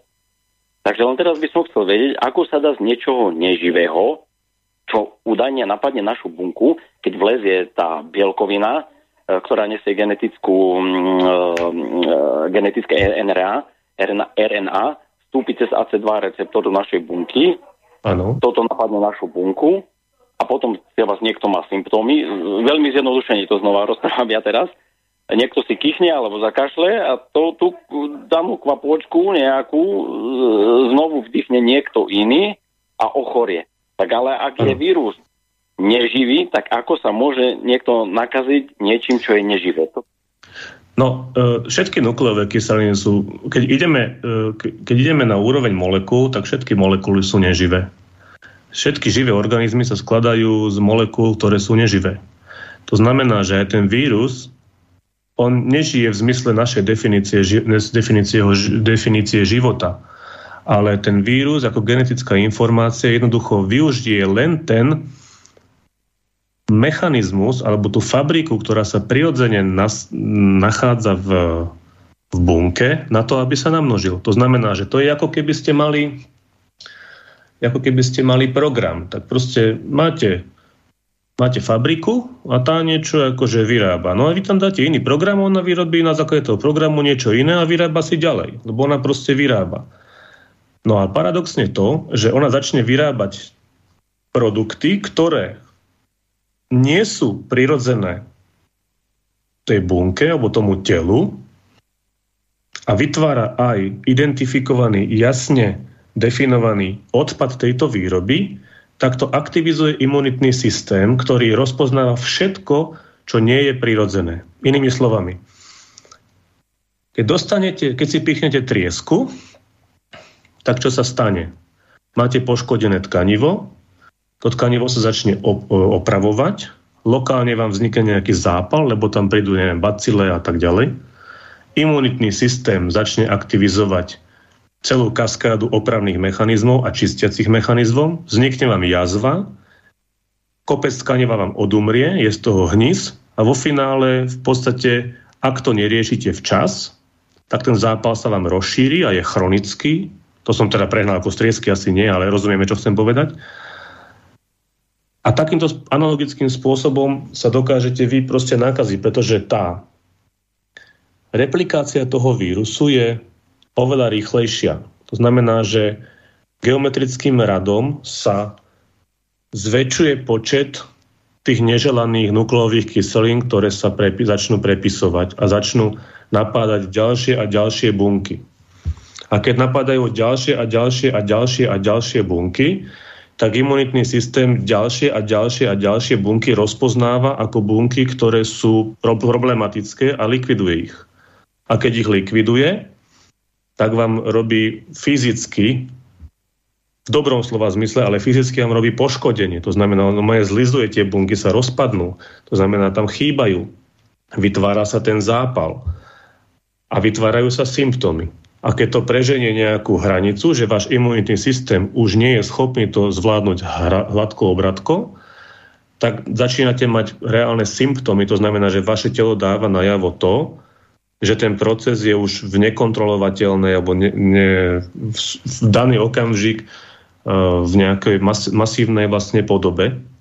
A vy tým, to je vlastne aj zmyslom toho vírusu, navodiť symptómy, aby on sa dokázal šíriť na ďalšieho, ďalšieho hostiteľa. Čiže takto no. sa dokážeme nakaziť neživou entitou, lebo všetky molekuly sú neživé. Tam bola ešte teda otázka, hej, že k tej nákaze uh, vlastne to kýchanie, kašľanie, do isté miery aj dýchanie, čo, uh, ktorými sa vylúčujú tie vírusy, tak to kýchanie, kašľanie je v podstate tiež svojho druhu e, imunitná reakcia, že, že sa telo snaží vypudiť zo seba von nejaké veci, čo považuje za škodlivé. Či už je to nejaký dym spalovaný niekde pri ohnisku, keď sa človek moc nadýcha, alebo povedzme eh, nejaký neviem, hlien eh, vytvorený práve v rámci tej imunitnej reakcie. Ale jednoducho, jednoducho keby som to mal ešte, a, ešte, ešte no. vrátiť o, o jeden kroček dozadu, uh-huh, naozaj no. je to len to, že on využije ten fungujúci aparát zdravej bunky. Tak. Hej, ten vírus. No, preto som teda nazval, že to je taký hack. Akože on, Áno, je, je to ne, taký hack. Ale nie je to úplne hack, lebo pod hackom ja si predstavujem, že sa niečo úplne vypojí, ale to len taká, by som Okay. povedal, že vmiešam sa do výrobného procesu a nechám sa vyrobiť. Tak, hej, čiže áno, niektorí posluchači namietajú, že by sme nemali hovoriť, že vírus sa množí, lebo on sám seba vlastne nemnoží, on iba podstrčí nejakú svoju uh, genetickú informáciu, aby bol množený tou e, bunkou. No, daj, ale, dajme to tak áno, do nejakej laickej a všeobecne akceptovateľnej roviny, Dobre. pretože uh, možno, že niektorí posluchači majú bližšie k terminológii, niektorí ďalej. Tak Áno, pevne áno. verím, že, t, že to je vnímané s pochopením, že teraz to nejdeme úplne slovička, Dúfam. ale snažíme, snažíme sa šir, širšiemu auditóriu vysvetliť nejaký, nejaký bazál. Tak áno, za to ti veľmi pekne ďakujem zatiaľ a už nám ubehla celá hodina, ten čas fakt rýchlo letí, tak by sme si dali prvú hudobnú prestávku a potom sa už e, dostaneme teda k tomu, čo ste objavili a úspešne otestovali a keď tak potom tie ďalšie otázky až potom, ako to teda vysvetlíš nejak, neviem, koľko budeš na to potrebovať, či pol hodinu alebo koľko. Takže teraz poprosím o, prvú hudobnú prestávku. No zahyň, studom večným zahyň podlá duša, čo o slobodu dobrý ľud môj mi pokúša. Lež večná meno toho nech ovenčí sláva, kto seba v obeď svetu za svoj národ dáva. A ty morho, hoj morho, detvo môjho rodu, kto kradmou rukou siahne na tvoju slobodu, a čo i tam dušu dáš v tom boji divokom, mor ty len a voľne byť, ako byť otrokom. Samochalúbka. Počúvate Slobodný vysielač.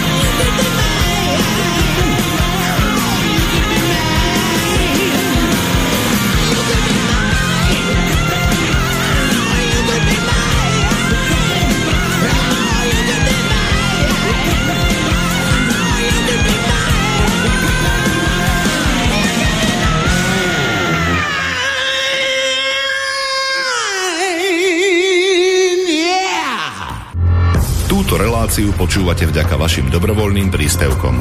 Ďakujeme za vašu podporu.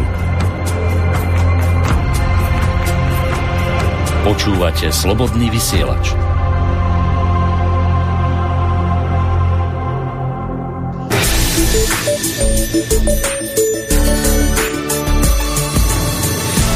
Vyjadriť svoj názor, napíš na studiozavináč slobodnyvysielac.sk Slobodný vysielač, váš rodinný spoločník. Tak, toto bola pesnička You Could Be Mine, alebo Ty môžeš byť môj, alebo moja, to už presne neviem teraz, z filmu Terminator 2. No a Terminator to je vlastne v preklade ukončovač tak my teraz ideme s môjim hostom, inžinierom Filipom Mrazgom, PhD, MPH, ukončiť e, COVID-19 pomocou jeho vynálezu, o ktorom sa v následujúcich minútach dúfam dozvieme čosi viacej. To predchádzajúca hodinka to bol taký úvod do témy a vysvetlenie nejakých základných pojmov a procesov pre poslucháčov, ktorí v tom nie sú až tak zorientovaní ako Filip, ani ako ja možno.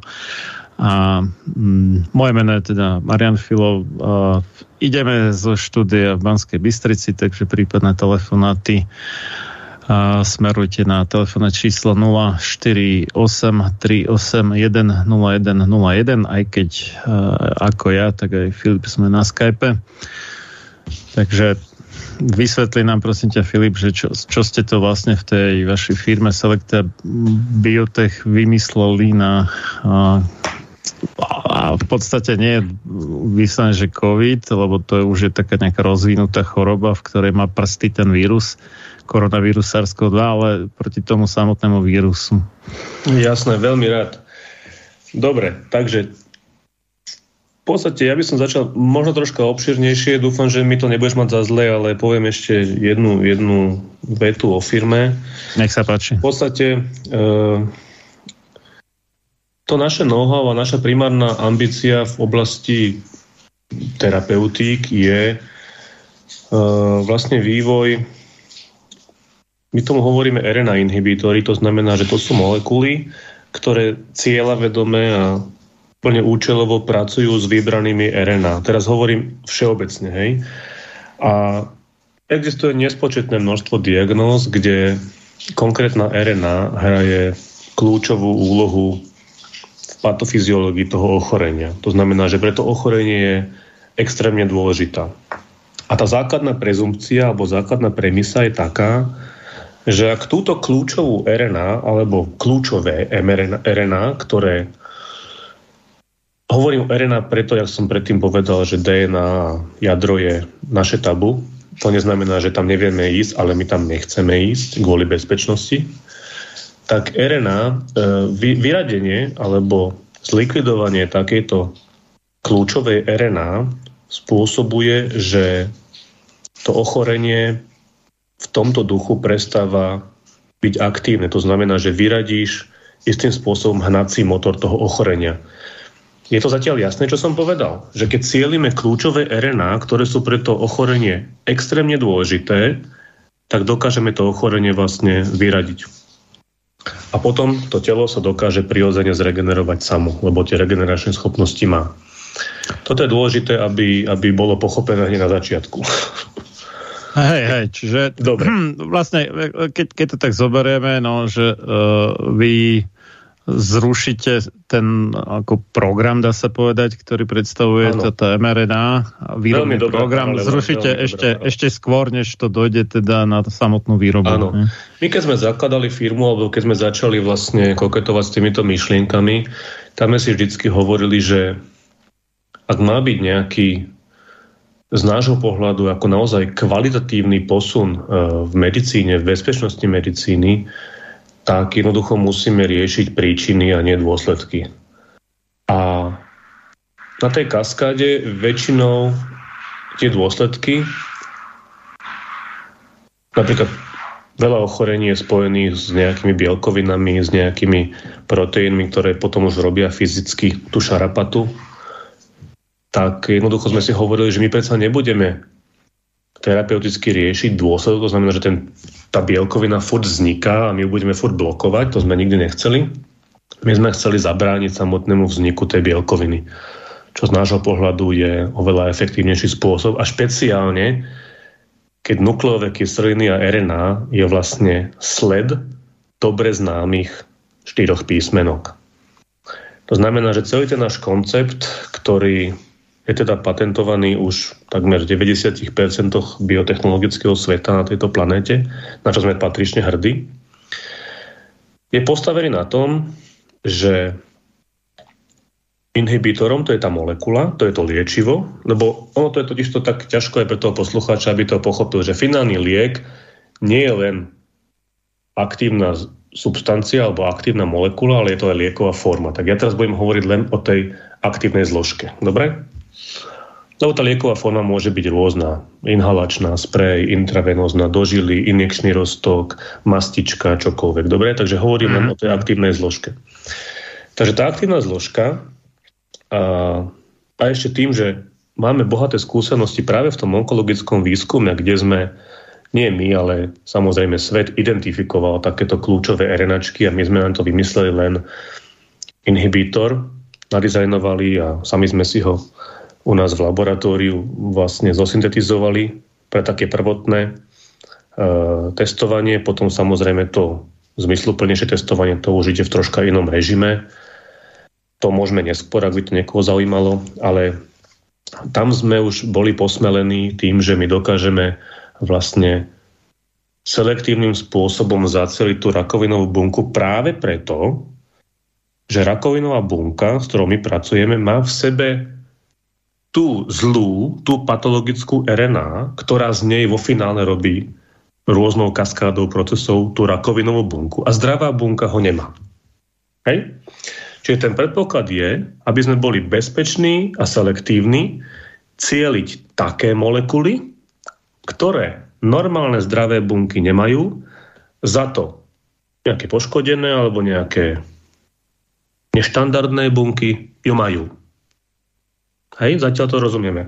A v prípade SARS-CoV-2, kedy tá kľúčová RNA, je teda RNA SARS-CoV-2, pretože to je RNA vírus, a infikovaná bunka logicky v sebe túto RNA má a zdravá bunka túto RNA v sebe nemá, to je zdravá, tak nám prišlo úplne vlastne správne zamerať sa na inhibíciu samotnej SARS-CoV-2 RNA.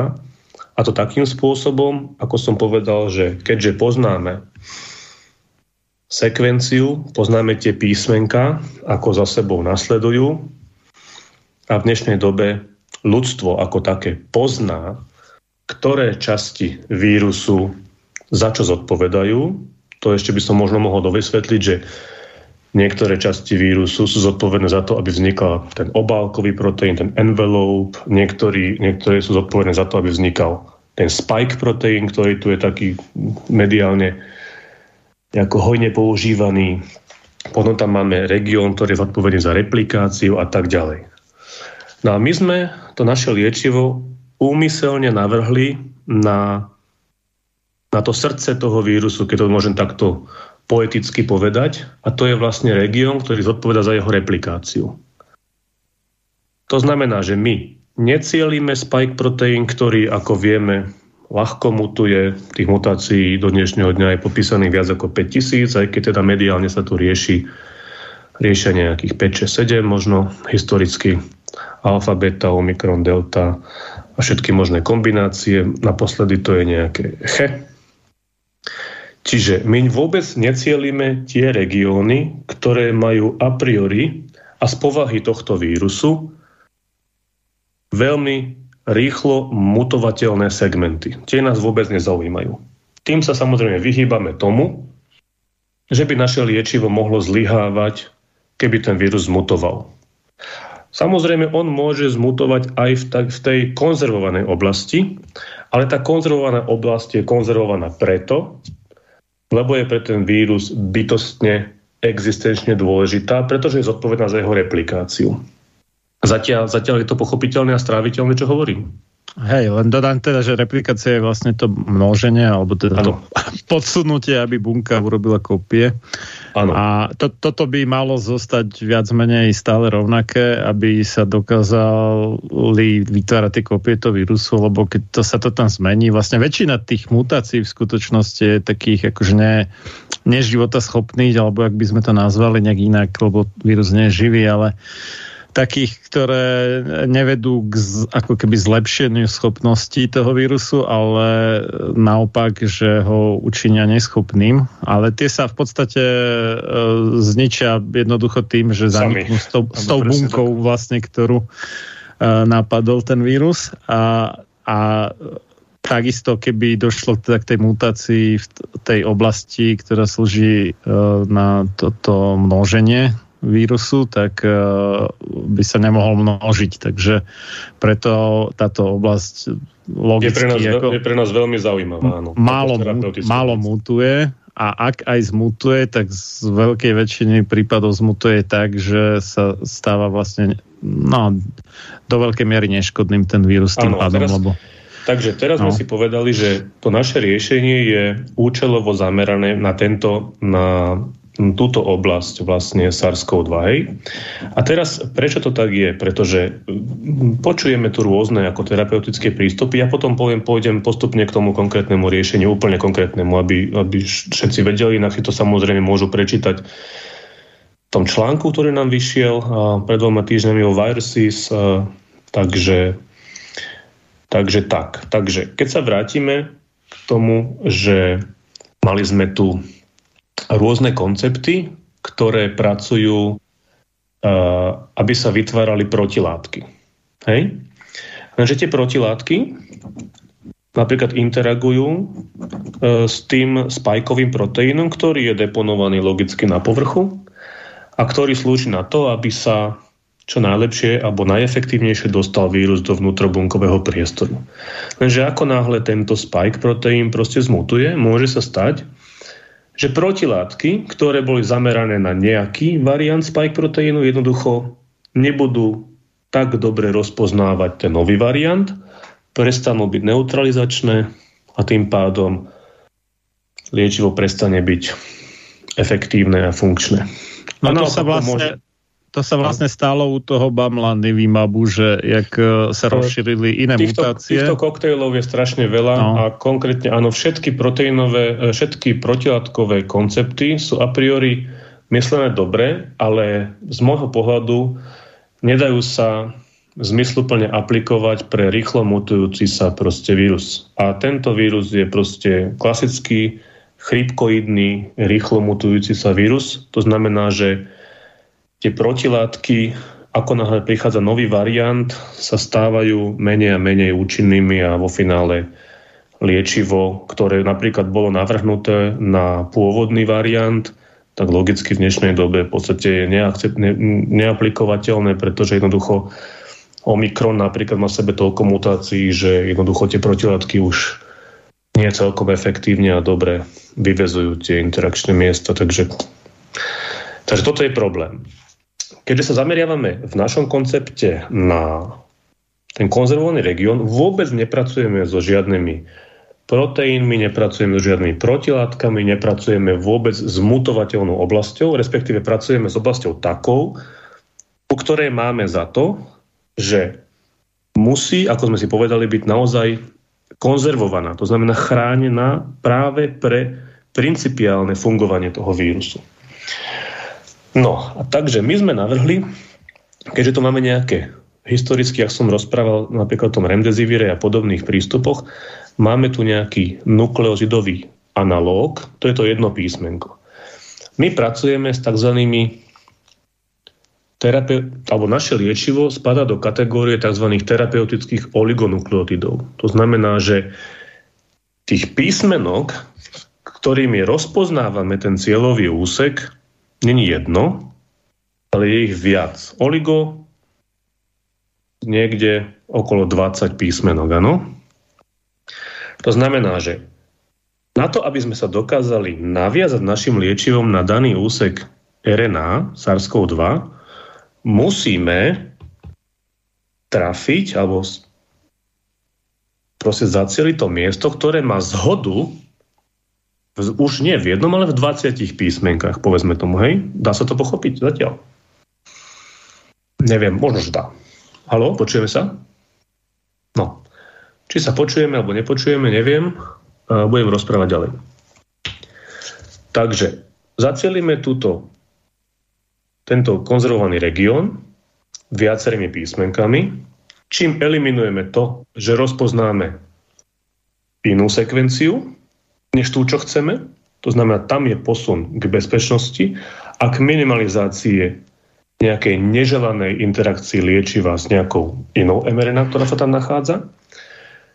Tým, že dojde k takejto väzbe nášho liečiva na ten región SARS-CoV-2, tak ten región takto naviazaný není schopný sa ďalej prekladať a zároveň prirodzené obranné mechanizmy vnútrobunkové takýto stav rozpoznávajú ako veľmi nežiadúci a iniciujú enzymatický rozklad celej nukleovej kyseliny.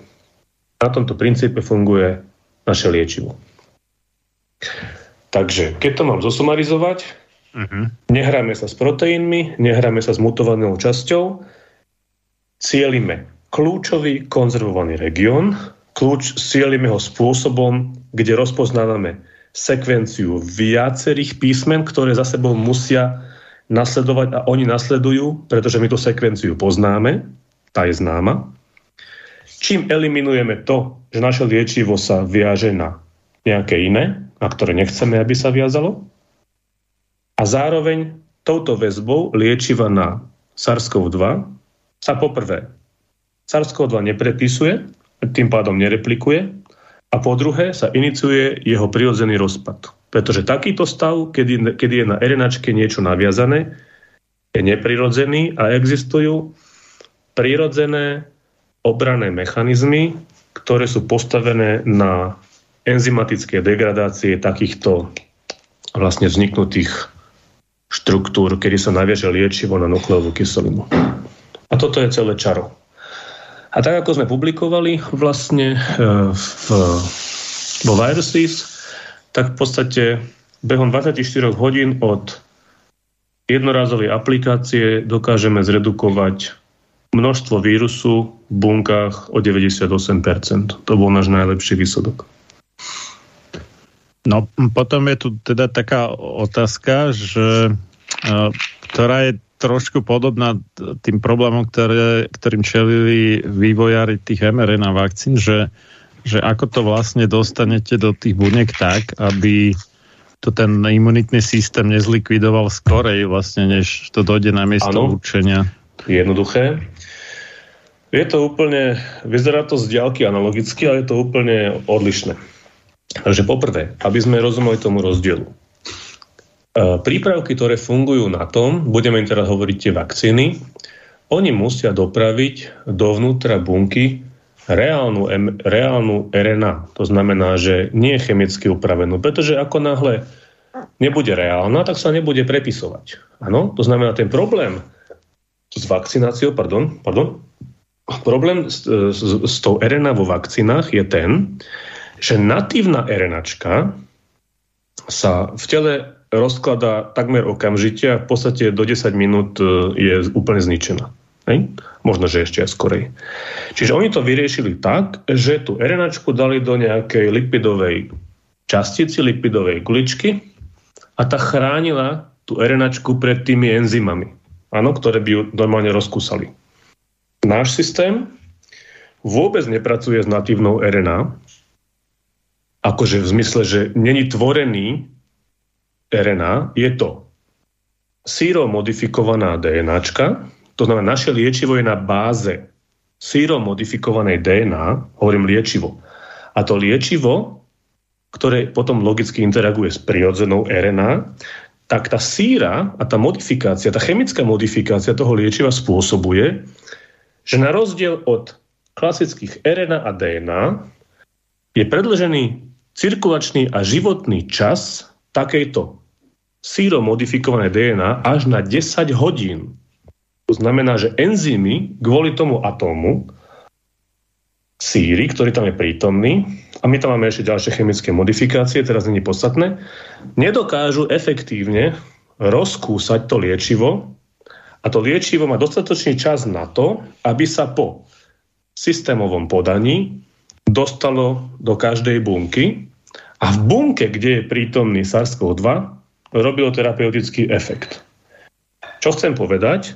Že v bunke, v ktorej nie je prítomný SARS-CoV-2, to znamená, nie je tam prítomný ten cieľ, tak nedochádza k žiadnej interakcii a tým pádom pre zdravú bunku, kde sa nenachádza ten molekulárny cieľ, tá RNAčka, je toto liečivo neškodné a na to máme dáta, ktoré ukazujú, že v podstate zdravé bunky bez prítomnosti SARS-CoV-2 nie sú nejakým spôsobom dotknuté prítomnosťou toho liečiva, ktoré sa tam napriek tomu nachádza v absolútne rovnakej koncentrácii ako bunkách, ktoré sú SARS-CoV-2 infikované.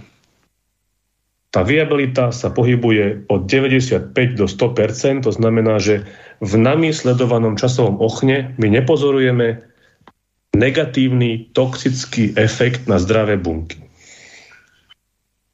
Čiže no, odpoveď, na otázku, odpoveď uh-huh. na mhm. otázku je, že ako sme to urobili, aby to enzymy nerozštiepli hneď? Uh-huh. Urobili sme to tak, že poprvé nepracujeme s RNA, ale pracujeme so sírou modifikovanou DNA. To je naša štruktúra liečiva.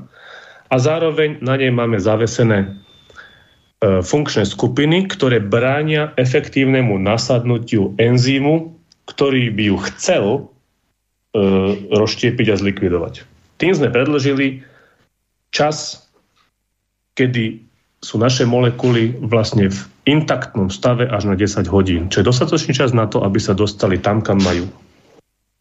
Uh-huh. Dobre. A potom je teda tá ďalšia otázka, že povedzme, že nejaké tie bunky, do ktorých sa dostanú, nebudú nikdy napadnuté tým vírusom. A čo sa stane teda s tou vašou molekulou tam?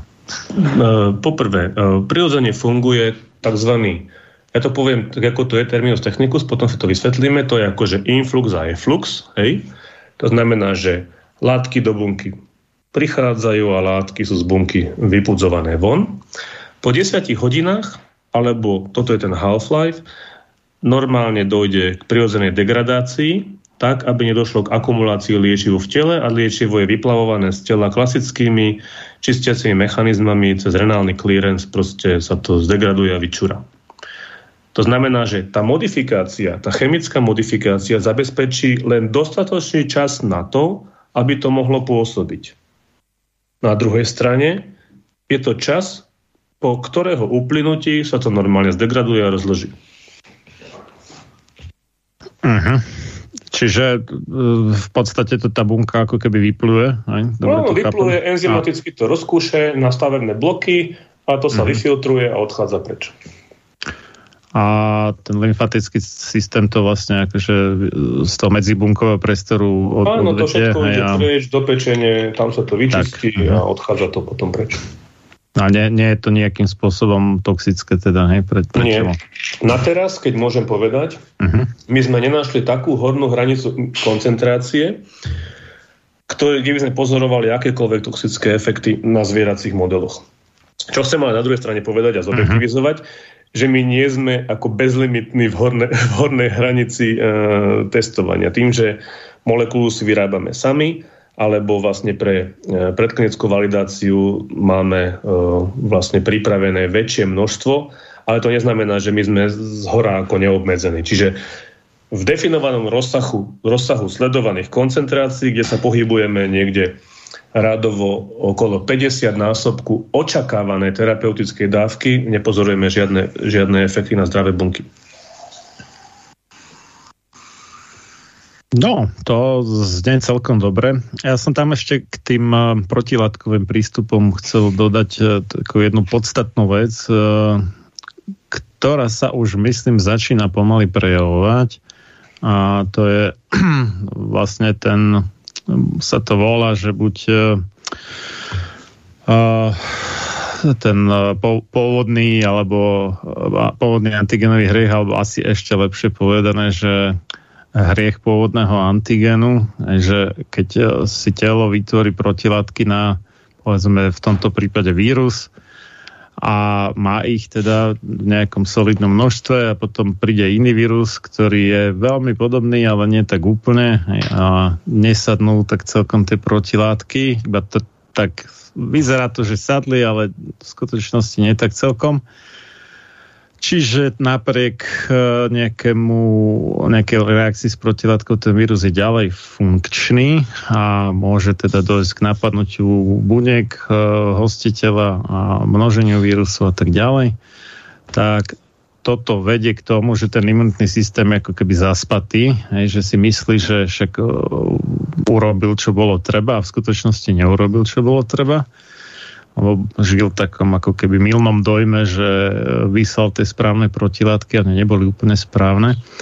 No a uh, my už dnes teda vlastne máme práve u tej no, pseudoočkovanej populácie alebo napíchanej populácie, môžeme povedať, uh, ktorá teda dostala prípravky stávané na tú verziu SARS-CoV-2 z marca 2020, hej, čiže starú dva roky vyše, uh, tak uh, oni si síce vytvorili, veľká časť z nich, ne všetci, a nejaké protilátky, mnohí už aj o ne prišli, bo ich počas rozpadu bol asi príliš krátky, ale aj keď by ešte mali už po nejakej tretej, štvrtej dávke, neviem čo, tak sú to protilátky, ktoré už e, ne, nesadnú na tie aktuálne kolujúce verzie SARS-CoV-2 a môže tam práve dojsť k tomu, že u tých očkovaných alebo napíchaných teda a je priebeh tej choroby horší než u tých, ktorí nepodstúpili toto EGM. Hej. Čiže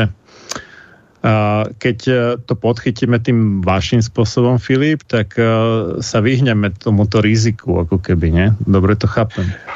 Takto. Znova, znova. E, čo chcem povedať je, že ja to chcem vidieť v tom širšom kontexte a dám tú celú informáciu. Takže profilaxia, profilaxia má, má obrovitánský význam. Teraz sa nebavme o tom, čo sa tu urobilo za posledné dva roky. Tam to je, to je komplikovanejšie a myslím si, že na to by nám nestačili dve relácie, ale všetci cítime, že nebolo všetko úplne v poriadku. Ale profilaxia je v poriadku.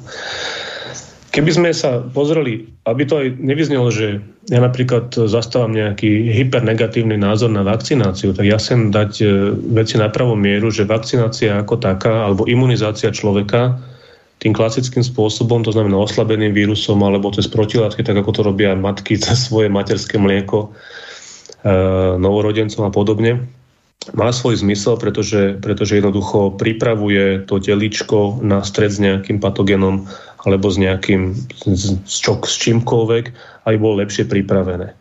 Ten problém e, tej vakcinácie, ktorý tu bol, je ten, že naozaj e, tento vírus rýchlo mutuje. To znamená, že prípravky, ktoré boli v dobrom slova zmysle, alebo nechcem to dávať úplne do tej negatívnej roviny, ale boli vyrobené proste na nejaký variant, tak celkom logicky na ten posledný variant už sú takmer, takmer nefunkčné. Ale toto je profilaxia. To, to ja vôbec nechcem riešiť. To, čo my riešime, je, je liečivo. To znamená, ak, lebo SARS-CoV-2 a z neho vyplývajúci COVID-19 v podstate, keď si pozrieme čísla a pozrieme si nejaký priebeh alebo zhodnotíme vlastné skúsenosti, tak sa dostaneme do roviny, že 99% bajočko, ako ja to fakt nechcem tu šperkovať na tisíciny podľa VHO, si tento SARS-CoV-2 a túto infekciu v podstate nevšimne. To znamená, že je to nezaujímavé. Nech to je akokoľvek, existuje tu časť populácie, ktorí s tým proste majú všeobecný problém. To znamená, buď e, zlyháva ich imunitný systém, alebo jednoducho sú odkázaní proste na medikáciu a na akútnu pomoc. Naše liečivo e, nedokáže obnoviť poškodené plúca. To ľudia nech tiež chápu. Akože naše liečivo zastavuje replikáciu, množenie vírusu a likviduje ho vlastne z vnútrobunečného priestoru. To znamená, že spôsobuje vyviazanie SARS-CoV-2 a jeho degradáciu. To znamená pre človeka, u ktorého imunitný systém z ľubovoľného dôvodu zlyháva, teraz to netreba kategorizovať prečo, či očkovaný, neočkovaný, životný štýl komorbidity, proste zlyháva a potrebuje liečivo, tak e, tá snaha je samozrejme pomôcť tomu telu a ten prvotný indikačný okamžik malo byť zastavenie šírenia toho vírusu, aby nenapadal ďalšie tkaniva, ďalšie orgány a tak ďalej. Pretože napríklad vieme, že taký Omikron v podstate už ani nejakú pneumóniu alebo nejaký zápal plúc ani, ani nespôsobuje. Už napadá iné orgány a je to troška, je to troška dosť iný typ vírusu, ako bol pôvodný. Hej? Pointa je, že ak už to nezvládam a som odkazaný na lekárske zákrok, tak to je naša cieľová skupina vlastne ľudí, pacientov. To sú tí, ktorí potrebujú urgentne zastaviť šírenie vírusu v tele a potom môže nabehnúť tzv. supportive care, to znamená podporná liečba, aby nemali zápal plúc, aby to fibrotizované tkanivo sa e, dobre zahojilo, aby sa z nich zdal preč zápal, aby naberali silu, aby mali dobrú saturáciu, aby bola dobrá rekonvalescencia a tak ďalej a tak ďalej.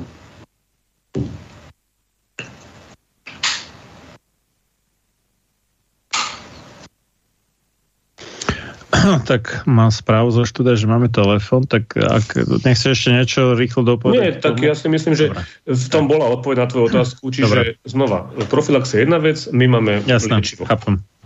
Chápem, rozumiem. Tak poďme teda na telefonát. Pekne večer. Dobrý Prajeme, večer, dobrý večer, zdravím vás. Dobrý večer, zdravím vás. dobrý večer. Ja. Ano.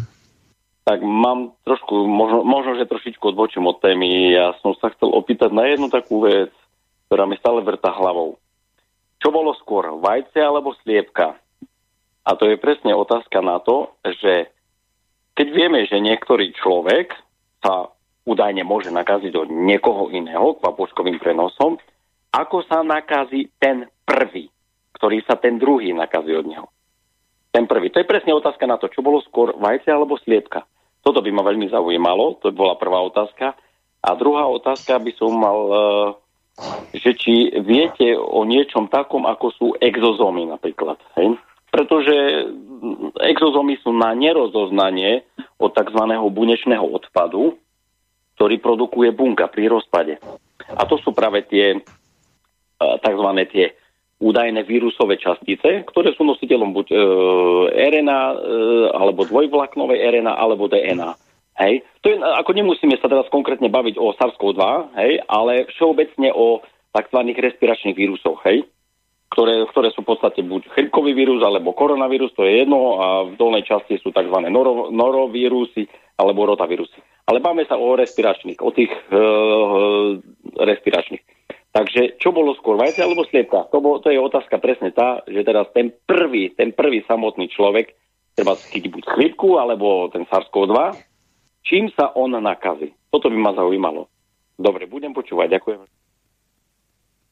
Dobre, uh, ďakujem za otázku, aj keď myslím, že možno by to bola otázka úplne na kovaného, študovaného proste virologa, ale skúsim takto prvofilozofickú. Hmm. Tak je to viac filozofická otázka, áno. V podstate uh, tie vírusy alebo ako také sa môžu dostať na človeka ako viacerými spôsobami. Buď prenosom zo zvieraťa, s nejakou mutáciou. Pevne verím, že sa s posluchačom zhodneme na tom, že stochasticky tá príroda hľadá všakoaké cesty.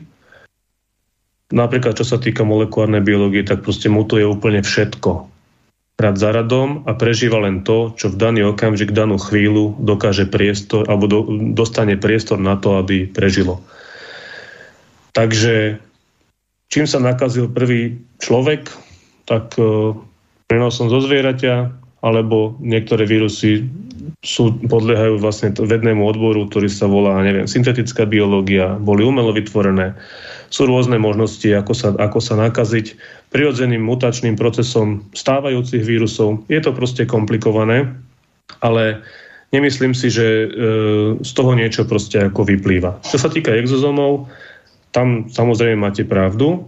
Exozomy hrajú skôr e, zaujímavú úlohu v diagnostike než e, v terapii, pretože v podstate v terapii alebo z môjho pohľadu alebo z nášho firmného pohľadu je to jednoduché. V nejakej bunke je nejaká molekula, ktorá tam z nášho pohľadu alebo z poznatkov, ktoré máme možnosť si načítať, robí nejakú šarapatu. Navrhli sme riešenie, táto molekula je vyviazaná a je degradovaná. Z pohľadu diagnostiky exozómy podľa mňa sú veľký problém a veľmi podcenený problém, pretože svet SARS-CoV-2, ktorý tu zažívame posledné dva roky, postavil vlastne svoju diagnostiku na metodike, ktorá sa volá PCR. Hej?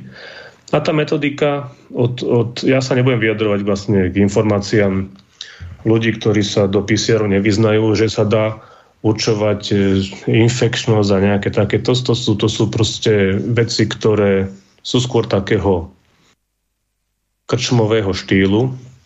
PCR je proste metodika, ktorá dokáže urobiť len jednu jedinú vec. V prípade, že v biologickej vzorke máte danú nukleovú kyselinu alebo jej fragment, tak PCR si tento fragment dokážete namnožiť a dokážete potom povedať, že v tejto vzorke tam ten fragment bol.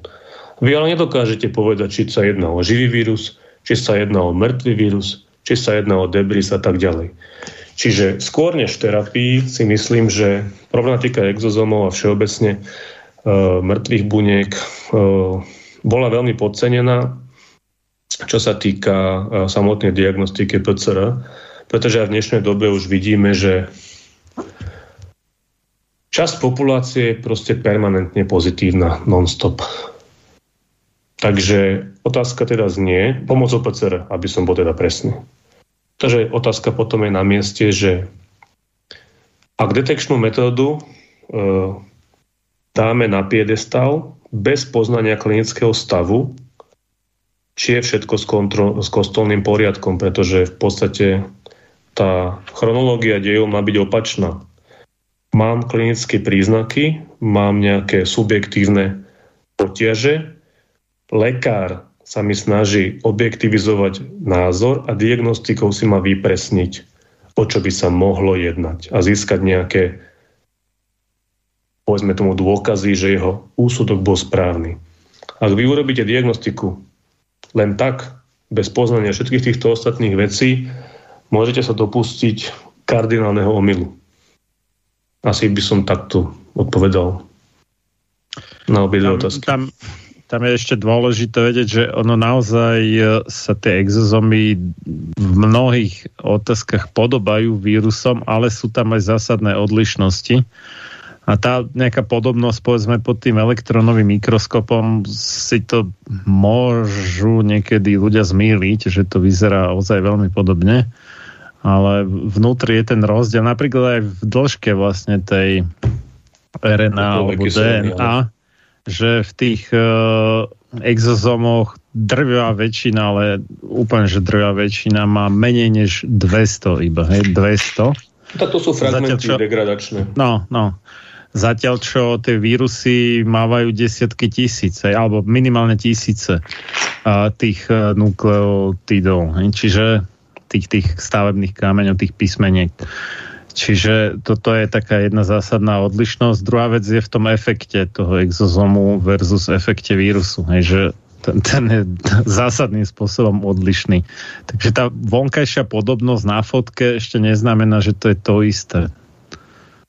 A preto si to ale teda mnohí a niektorí dokonca aj vzdelaní biológovia, je pár takých, no, čo šíria podivné teórie, že vírusy sú iba exozomy a že vlastne neexistujú nejaké nákazlivé vírusy, že to sú všetko iba exozomy nejakého, z nejakých buniek, ktoré sú, ja neviem, zle živené alebo z nejakých iných dôvodov majú nejaké problémy a preto vylúčujú tieto exozomy a že pôvod, pôvodca vlastne toho ako keby návonok infekčného ochorenia e, je niečo úplne iné že buď nejaký stres vyvolaný, čo ja viem, akože duševne, hej, že sa neviem, poháda s manželom alebo hocičo, alebo, uh, alebo nejaký konflikt proste, čiže je ten človek akýkoľvek, alebo potom povedzme nejaká zlá výživa a z toho potom ako keby tá bunka šalie a vylučuje exozomy a že to akože vyzerá, že to sú vírusy nakazlivé, ale nie sú. Tak to sú teórie, ale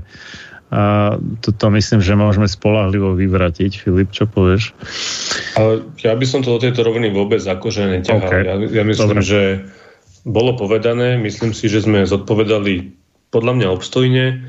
Dobre. A e, naozaj akože treba rozlišovať e, vírus vo svojej plnej dĺžke s, nejakým, s nejakými fragmentami.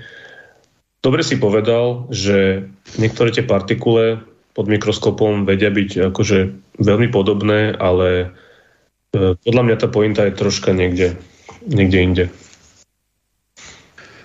OK, tak máme telefon, uvidíme, či opäť ten istý poslucháč nespokojný. Pekný večer prejme. Dobrý deň, pri telefóne Jozef, počujeme sa? Áno, dobrý Áno, deň. nech sa páči. Ja nie som odborník ani na medicínu, ani na to, počúvam vás povedal by som ako príbeh, príbeh dnešnej doby. Pozrel som sa na vašho hostia na webovej stránky Biotech. Podielal sa na rôznych projektoch v Amerike, tam vidím rôzne príspevky 700 tisíc a tak ďalej. Takže vyzerá, že je odborníkom v tom, čo hovorí, ale čo mi nejde do hlavy, že keď, je, že keď sa niečo takéto testuje alebo robí, Ehm, bohužiaľ musím sa priznať, prvá hodina mi ušla z, z rodinných dôvodov.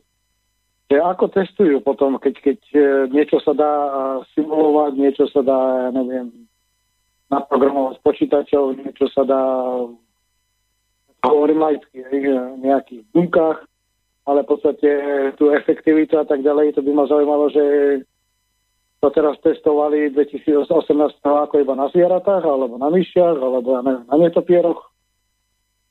No jasné, dobre, ďakujem za, odpo- za otázku. Uh, áno, toto, tomuto sme sa venovali v prvej časti relácie, ale kľudne poviem ešte raz, krátke. Uh, väčšinou tá kaskáda od uh, vývoja uh, nejakej aktívnej látky až do nejakej praxe má v podstate 4 body. Prvý bod je, že sa tieto želané efekty sledujú na úrovni molekúl. To znamená, či dané liečivo interaguje s danou želanou molekulou. Druhá úroveň je na úrovni buniek, to znamená, či dané liečivo penetruje, vniká do vnútrobunkového priestoru a tam interaguje s danou želanou molekulou. Tretia úroveň sú modelové zvieratá, to znamená, že či dané liečivo podané už veľmi podobným spôsobom ako, e, ako by to malo byť u ľudí, dokáže vyvolať želaný terapeutický efekt a zároveň je bezpečné. Potom sa ide do regulačného procesu a až keď to schváli regulátor a zhodnotí všetky data, ktoré boli získané ohľadom bezpečnosti na modelových zvieratách, až potom povolí vstup do klinického skúšania na ľuďoch. Mm, dobre, ďakujeme. tak uh, máme vraj ďalší telefon, tak pekne večer prejme, komu kam? Dobrý večer, ahoj, to je Peter. Dobrý večer. Ahoj, Peter. Rázgu. Jednu krátku otázku. Ak to vaše liečivo bude vysoko účinné na tú konzervatívnu časť vírusu, to znamená na jeho schopnosť množiť sa bez ohľadu na to, aká je to mutácia, znamená to, že aj tie budúce mutácie by to bolo schopné eliminovať? Pretože... Ďakujem. Uh, toto, preto... uh, ja myslím, že to je otázka jasná. Uh, práve to, to je dôvod, prečo že... sme sa zamerali na konzervovanú oblasť, pretože v konzervovanej oblasti je frekvencia mutácií, nechcem povedať, že nulová, to ako úplne nie, ale, ale nepomerne, nepomerne, nepomerne nižšia ako mutácie, ktoré tu normálne riešime. Za normálnych okolností ja to, odpovede, odpovede ja som, áno. Ja som to pochopil, áno. ja som to počul, ja som to počul, je to, je to tak, ako vravíte, akurát moja otázka smerovala k globálnom hľadisku. Áno, odpovede znamená, áno. Ak, odpovede áno. Ako náhle nedojde k mutácii v mieste, kto, kde naše liečivo rozpoznáva ten konzervovaný región, tak e, sa normálne naviaže a funguje normálne bez ohľadu na to, aké iné mutácie v celom vlastne napríklad spike proteíny a tak ďalej sa, sa budú vyskytovať aj v budúcnosti. Takže toto je odpovede áno. V prípade, ja že len povedať došlo... To, že, ste, že ste stiažili vlastne jaskinným netopierom e, vypúšťať ďalšie mutácie značným spôsobom, čo môže veľmi ohroziť e, ďalšie možnosti využitia tohto, tohto bio, bio nástroja na depopuláciu a podobné účely, na ktoré predpokladám, alebo si to niekto môže myslieť, že, že, sa, že sa to na takýto dôvod vyvinulo. To znamená, je treba okolo seba potom asi vybudovať dosilnú ochranu alebo urobiť nejaké iné opatrenia, aby sa vám nič nestalo. To je všetko. Ďakujem. Uh, to, to v prípade, že sa to príjme a masovo rozšíri to liečivo, čo, čo je otázka, ktorú by som si ale teda nechal až po prestávke na ešte, ešte, ešte, ešte, ja chcem, ešte ja chcem jednu malú, malú túto. Uh-huh. No, uh, pozrite sa, akože uh, všeobecne, ak uh, my sa snažíme, my sa snažíme vidieť pacienta.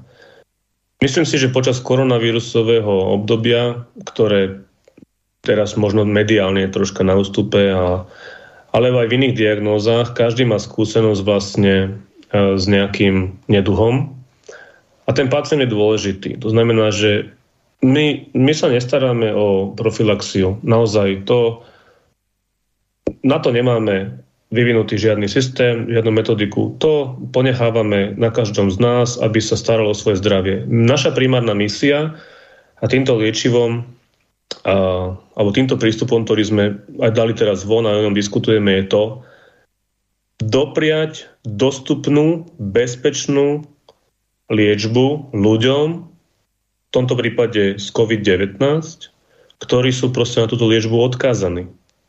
A čo bude a nebude, Nemôžeme robiť náš job s motiváciou, že sa niečo zničí, alebo nás, e, sa nám niečo stane, alebo to skončí v šuflíku. My to budúcnosť nepoznáme.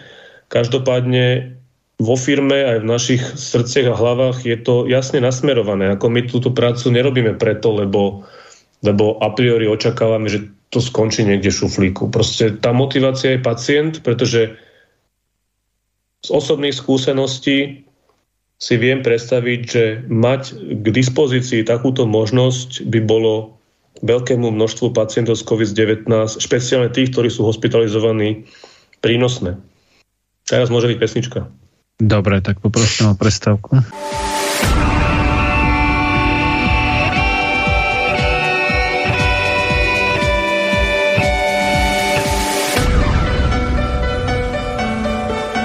Čím národ nižšie stojí, čím hlbšie v živote telesnom je ponorený, tým menej vážnosti má sám k sebe a tým ľahšie si dá so sebou zahrávať a svoje si odnímať, ako i jednotlivý človek v bahne telesného života zaviaznutý. Je bez vážnosti k sebe samému a ľahko sa za úžitok telesný nie len s telom, ale aj s dušou zapredá.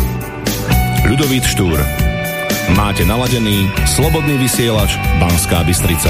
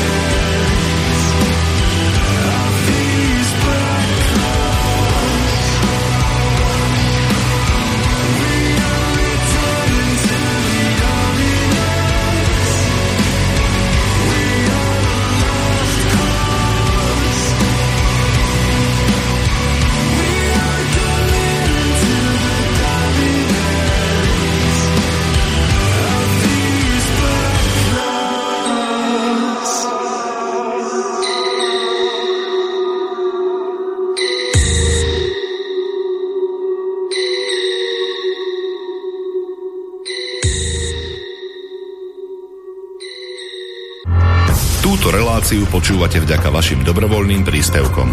Ďakujeme za vašu podporu. Počúvate slobodný vysielač.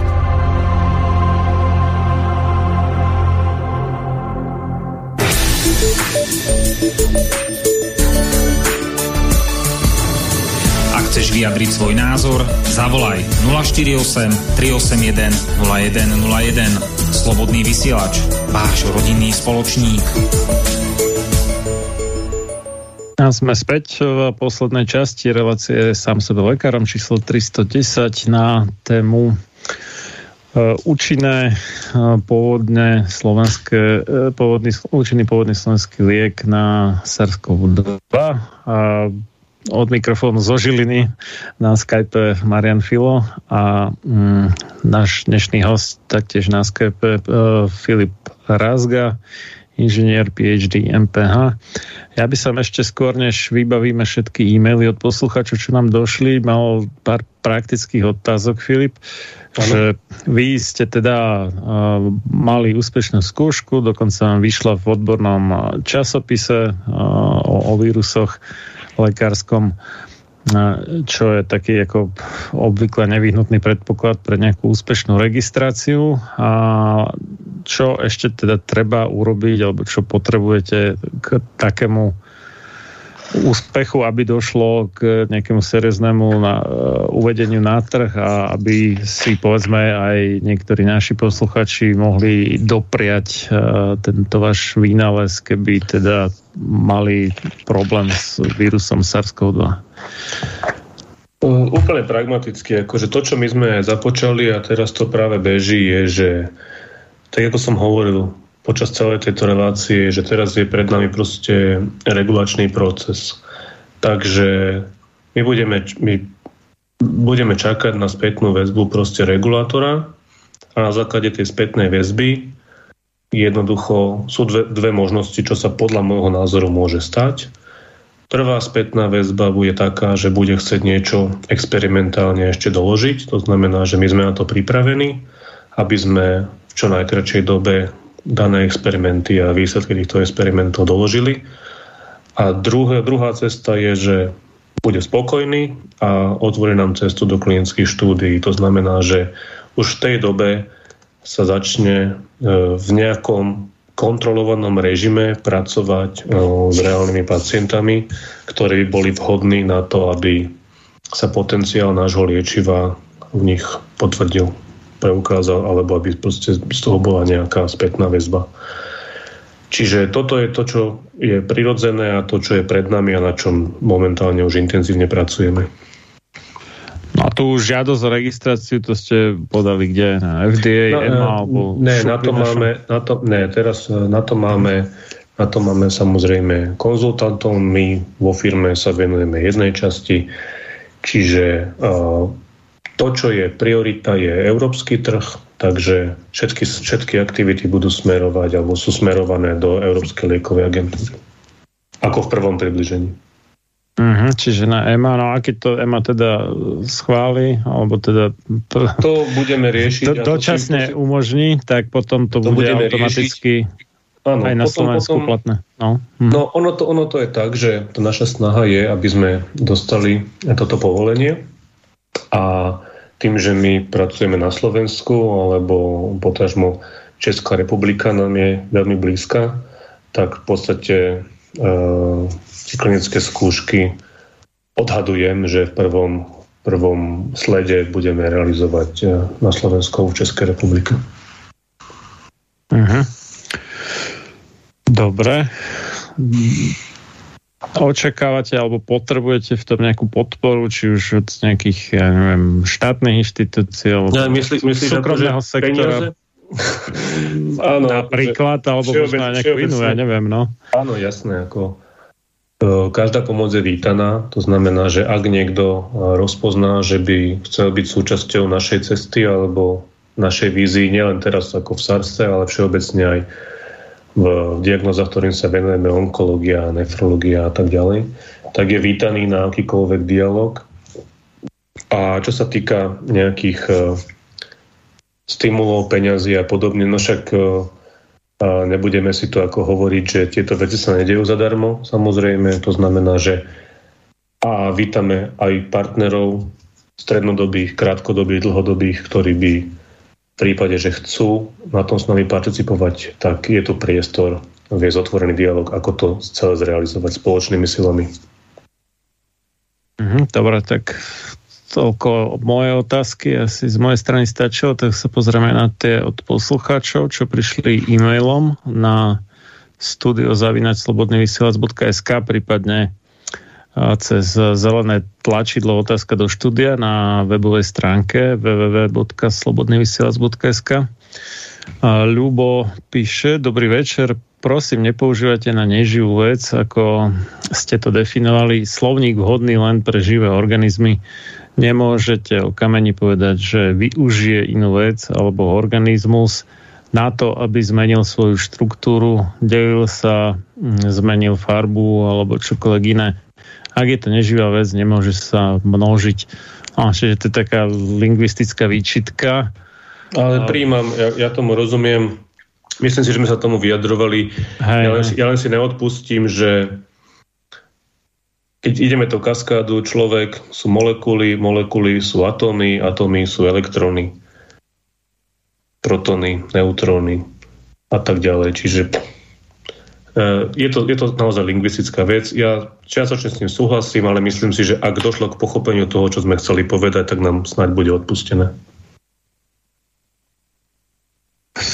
Snáď a dovolím si podotknúť, že táto relácia nie je na nejakom odbornom kongrese, alebo neviem, jak by sme to povedali, je určená pre úplne radového posluchača, ktorý možno doteraz ani vlastne nevedel, čo ten vírus je, tak sme mu to vysvetlili spoločnými silami.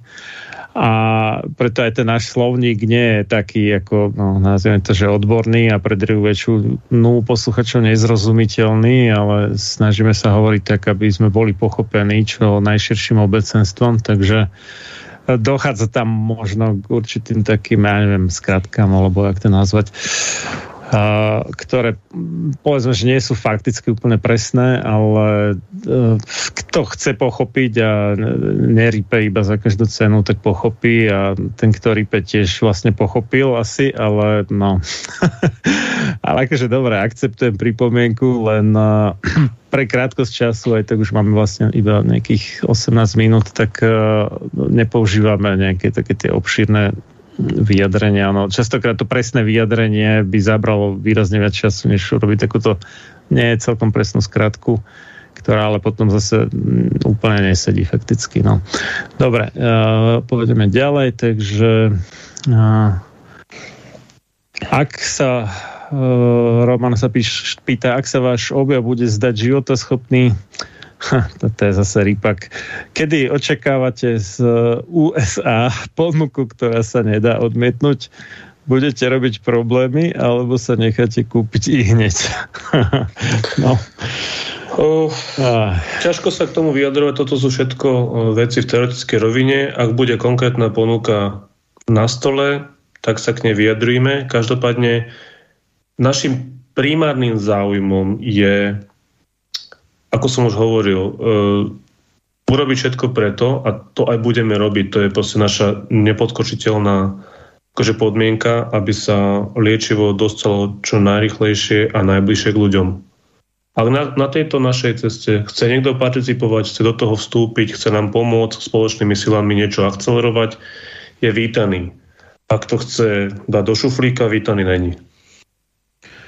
No, Roman asi náražal na takú možnosť, čo sa pravdepodobne nieraz stála, že príde nejaký typek, povedzme z Pfizeru alebo z Merku, ktorí majú patentované nové liečiva, akože teda údajne funkčné na COVID a do ktorých naliali kopec peňazí, ktoré sú poriadne drahé a chcú z toho vyťažiť maximum a skupujú takí, ktorí sú povedzme, že lacný, účinný na inom princípe a že by to ozaj, ak si povedal, že dali do šuflíku, alebo ich to videl lacnejšie, ako že kúpiť nejakú malú Viem, ale tu chcem, tu, chcem, tu, chcem, tak, tu, chcem, no. tu chcem povedať, že uh, toto mi dá logiku v prípade, že tá cieľová skupina je vlastne prieniková možno na 100%, hej, ale uh, liečiva, ktoré sa používajú pre zmiernenie covidu, pre profilaxiu, pre nejaké podpornú liečbu alebo sekundárne využívanie a to sú tie, ktoré pracujú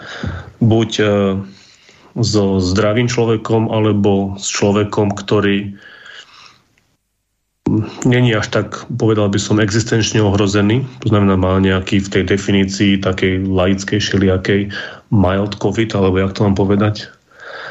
A to, to nie je naša cieľová skupina. Naša cieľová skupina je v prvom približení a v prvom rade najrizikovejšia skupina priamo ohrozená vlastne uh, ťažkým covidom. U nich chceme zastavať replikáciu a čo najrychlejšie, najefektívnejšie uh, zvládnuť uh, ich zdravotný stav, pretože tam ten vírus dokáže to telo naozaj zničiť. Mm-hmm. Dobre, ďalšia viac menej lingvistická rypacká záležitosť od Luba, ale prečítam, keď to už teda raz napísal. A, takže Lubo nám píše, nemôžete povedať, že vírus niečo využije, pretože neživá vec nemôže mať zámer, cieľ využiť niečo na dosiahnutie cieľa. Môžete len, ak máte cieľ, Dalo by sa skôr povedať, že prítomnosť tejto entity v určitom hodnom prostredí spôsobí z nejakého nám nepochopiteľného dôvodu zmenu v prostredí alebo zmenu v samom sebe. Teda určite nie využije, len spôsobí. A tu vyvstáva otázka, na čo ten vírus vlastne existuje, ako vznikol. No, to sme na to už v podstate odpovedali pomerne obširne. A ďalej ešte píše, ak sa nemýlim, všetko, čo je v prírode nepotrebné alebo neprimerane škodlivé, zanikne. Inak by sa systém, teda svet, dostal do nerovnováhy, zrútil a zanikol. Všetko na svete sa mení, živé a neživé entity. Mohli by sme vírus nazvať mutáciou organickej hmoty, uh, lebo ak vírus zanikne z dôvodu, že nemá podmienky na množenie, zrejme zanikne, nie? Áno. Áno, zanikne samozrejme. Bude rozložený vlastne uh, tými bežnými mechanizmami v tele, uh, odprataný ako nejaký odpad. Uh, jedine, že by pretrhal vo funkčnom stave v nejakom stabilnom prostredí, pretrval, pardon, vo funkčnom stave v nejakom stabilnom prostredí, v ľade alebo živici. Ak zanikne, ako môže vzniknúť nový?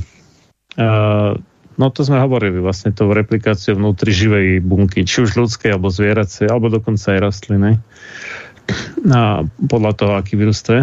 Ja si myslím, že týmto otázkam sme venovali hej, hej. dosť značnú časť relácie, takže... Len, len to, dočítam to len, hej. OK. Náhodnou kombináciou bielkovín a kde? Musí to byť v živom organizme alebo v jeho organickom výlučku z jeho stavebného materiálu. To podľa môjho laického názoru je mutácia, ale špecifická mutácia, lebo môže sa množiť neživá hmota. Uh, no však áno, však my množíme neživú hmotu, keď je stroj ako keby, no, formy hmoty. Keď je stroj, ja neviem, na klince, tak vytvára nové klince. No, takže neživú hmotu vieme formovať a robiť ako keby kopie jedného to istého aj ako ľudia, ale tak v prírode sa to tiež dokáže. Dobre. Lebo asi len pri množení môže vzniknúť mutácia, nie? No, mutácia môže vznikať rôznym spôsobom, externými zásahmi, prostredím, mm-hmm. chemicky, šeliak, proste akože všeobecná mutácia. Mutácia potom vzniká ako replikačná chyba. Áno, tak. Aj to, na toto asi naražal. Na pochopenie javu, jeho podstaty a dôvodu existencie musíme nazývať veci javy exaktným slovníkom. Inak vznikajú dezinformácie, famy a zmetenie pojmov.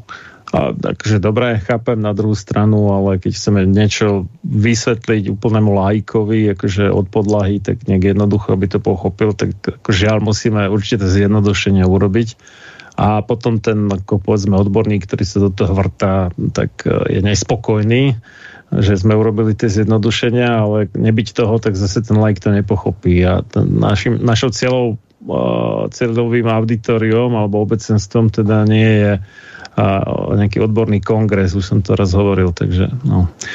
Ale vieš, tu, tu ešte na Margo toho narážame na to, ja si, ja si neodpustím, lebo troška, uh-huh. troška mi príde ako plýtvanie energiou sa nemrať v nejakom slovíčku. Dôležité je, že či došlo k pochopeniu, lebo potom sa dostávame do úrovni naozaj definície, čo je to život. A to si myslím, že naozaj je čisto filozofická otázka, pretože človek ako taký je len súbor proste neživých molekúl. Či to chceme alebo nechceme, 90% tvorí voda, koľko... No, Ľudské telo, aby sme boli presní. No, no ľudské telo, vieš. A teraz akože, kde, kde je tá hranica? Povieme, že to, to, že vidím, je to len nejaký transmis nejakého signálu cez nejaké molekuly, cez nejaké proteíny, konformačné no. stavy, dostávam nejakú informáciu a sám to vyhodnocujem ako čo? Ako, že niečo vidím, hej? No, ano, ale ano. to je transfer molekúl, transfer neživých vecí, ktoré sa len menia, mrskajú dynamicky a menia svoje konformácie. Aj, aj. Takže v tomto duchu nemyslím si, že sme boli až tak úplne, že pojmologicky od veci, ale určite prijímam tú výtku, že treba sa vyjadrovať exaktne. Pardon. Dobre. Takže ďalší e-mail. Zdravím, prekonal som Omikron, ale vraj som mal obojstranný zápal plúc. Rentgen ukázal rezidua v celých plúcach. Hneď po pozitívnom PCR výsledku som užil dve dávky veterinárneho ivermektínu. V dvoch e, dňoch tuším po 2 ml. No, to, to, to nestačí, to by sme museli vedieť, že koľko to je mm, miligramov toho liečiva samotného. Proste to bola dávka podľa váhy. Na tretiu až piatú dávku som si netrúfol, bolo mi dosť špatne. Po prerušení dávok ivermectinu som do dvoch dňov prestal byť bledý, prestal mi byť zlé, tak som si ten ivermectin skúsil dať ešte aspoň na dva dní a zase mi bolo po dvoch dávkach zlé. Tentokrát už mi ale trvalo najmenej 3 dní, aby som sa z toho ivermectinu spamätal. Bolo mi veľmi zle a bol som bledý ako stena. Čo si o tejto reakcii na Ivermectin myslíte? Zrejme mi um, ale ja. tento liek na COVID nepomohol, keďže som ten obojstranný zápal plúc mal. A teraz už zase behám bez problémov po lese, no pár týždňov som ale mal akési srdečné slabosti asi ako pred infarktové ťažkosti. Našťastie vždy som ich nejako rozdýchal. Ďakujem za názor, odpoveď. Ďuro sa podpísal. Dobre, tak ja to, ja to bude z mojej strany veľmi rýchle. Ja nie som no, klinik, nemám vyštudovanú medicínu, neviem sa k tomu fundovane vyjadriť. Jedine, čo môžem povedať, že príde mi už zo samotnej podstaty ako veterinárny ivermektín a ivermektín určený pre ľudí asi je rozli- rozlišný, to je prvá vec. A druhá vec je, že keď už máte rozvinutý zápal plúc, no, ivermectin vám s najväčšou pravdepodobnosťou nepomôže už. Ešte tam boli aj štúdie akože v akomkoľvek stave, ale najviac to bolo účinné úplne na začiatku, alebo dokonca profilakticky. Potom už v tých ťažších stavoch bola tá účinnosť nižšia, ale stále akože tam boli nejaké pokroky. Ale uh, čo ja by som k tomu, že prečo mu možno bolo zle. Ak on má nejakých parazitov, ktorý, alebo mal v sebe, e, ktorých ten ivermectin pozabíjal, tak tie parazity mohli nejaké toxické látky, ako zomrelé parazity, Áno, to sú špekulácie, to proste musí neviem, neviem, ale... so svojím ošetrujúcim lekárom, Hej, to my na to jasné. nemôžeme dávať žiadny názor budeme pôsobiť ako ne, chrobák truhlík. Proste ja, ja nie som doktor, ja sa k tomu vyjadrovať okay. nemôžem. Proste. Dobre. Neviem.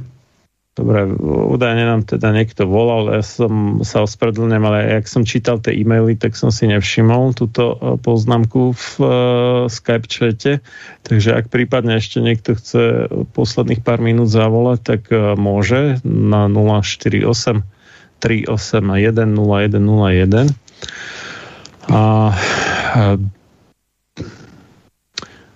Dobre, chcel by som ešte teda, ty si naznačil, že aký, aký bude teda ten postup úradný v podstate, môžeme povedať, schváľovací.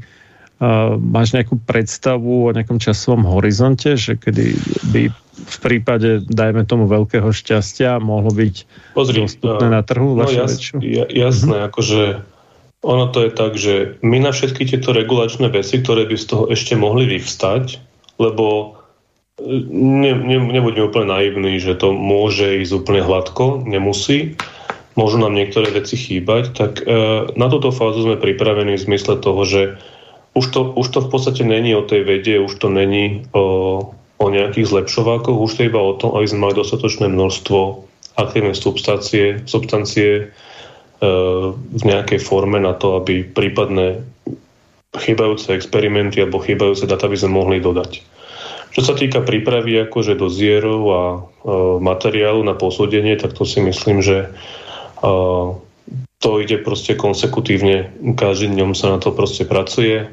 Tie stretnutia máme pravidelné, čiže ja nedokážem odhadnúť, stále však ešte platí to, čo som hovoril na začiatku, že pre covidové riešenia, aj s ohľadom na to, čo sa momentálne deje v Číne, alebo jednoducho napriek tomu, že COVID je mediálne prehlušený teraz napätím na, na Ukrajine, tak v podstate stále existujú ľudia, ktorí s tým covidom bojujú. Takže ten čas je taký, že my ako SMI, to znamená, že small, medium, entrepreneur, to znamená, že nejaký malý stredný podnik, tá cesta tam je stále relatívne rýchla. A ja by som nerad hovoril akože do vetra, ale viem si predstaviť, že ja dám ten horný limit. Myslím si, že to určite bude niekde v horizonte okolo akože tá komunikácia, hej, z, ktorá, z ktorej vyplyne možno to, že sa ten čas bude predlžovať, že tá komunikácia bude niekde v horizonte proste pol roka alebo štvrť až pol roka. A potom sa logicky uvidí. No, keď dostaneme spätnú väzbu, že treba urobiť nejaké data ešte, aby bol regulátor spokojný, tak sa to proste urobí čo najrychlejšie možnej dobe. Ja viem, že ľudia chcú vždycky ako tie časy a tak ďalej a kedy a kedy a kedy. Môj osobný odhad je taký, že COVID bude proste ochorenie sezónneho charakteru, skôr či neskôr, ako v zmysle SARS-CoV-2. A to nemení nič na situácii, že tak ako doteraz, veľké percento populácie, ktoré už jednak prešlo aj nejakým tým, že boli chorí, infikovaní a tak ďalej, tak bude mať vytvorené protilátky natívnym spôsobom.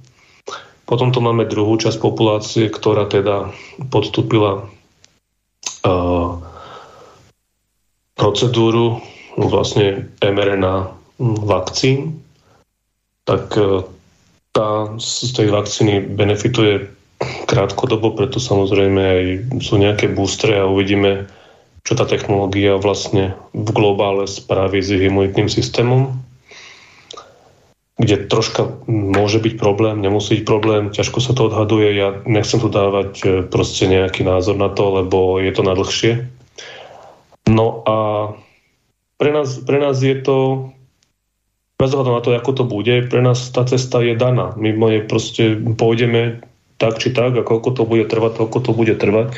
Naša, naša podstata je, lebo toto je pre nás kľúčová záležitosť aj s ohľadom na ďalšie riešenia, na ktorých paralelne pracujeme, pretože, jak som hovoril na začiatku, potom ten komunikačný rámec už je vytvorený a všetky ďalšie riešenia, napríklad onkologické, alebo nefrologické, alebo kardiovaskulárne, na ktorých robíme, v podstate už tú cestičku môžu mať takú predšlapanú a v zmysle, v zmysle argumentácie.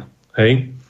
A to umožní vlastne tú transláciu do klinického používania alebo klinického skúšania oveľa včasnejšie, oveľa efektívnejšie. Čiže pre nás tá cesta je daná a či to bude štveť roka, pol roka, rok, proste to nedokážem teraz odhadnúť. Pracujeme na tom na dennej báze a ako rýchlo to pôjde, niektoré veci ovplyvniť nedokážeme, tak jednoducho tak budeme reagovať. A určite, tak ako je našim zvykom, ak sa bude čím pochváliť alebo budeme mať nejaký zmysluplný update, určite sa ozveme.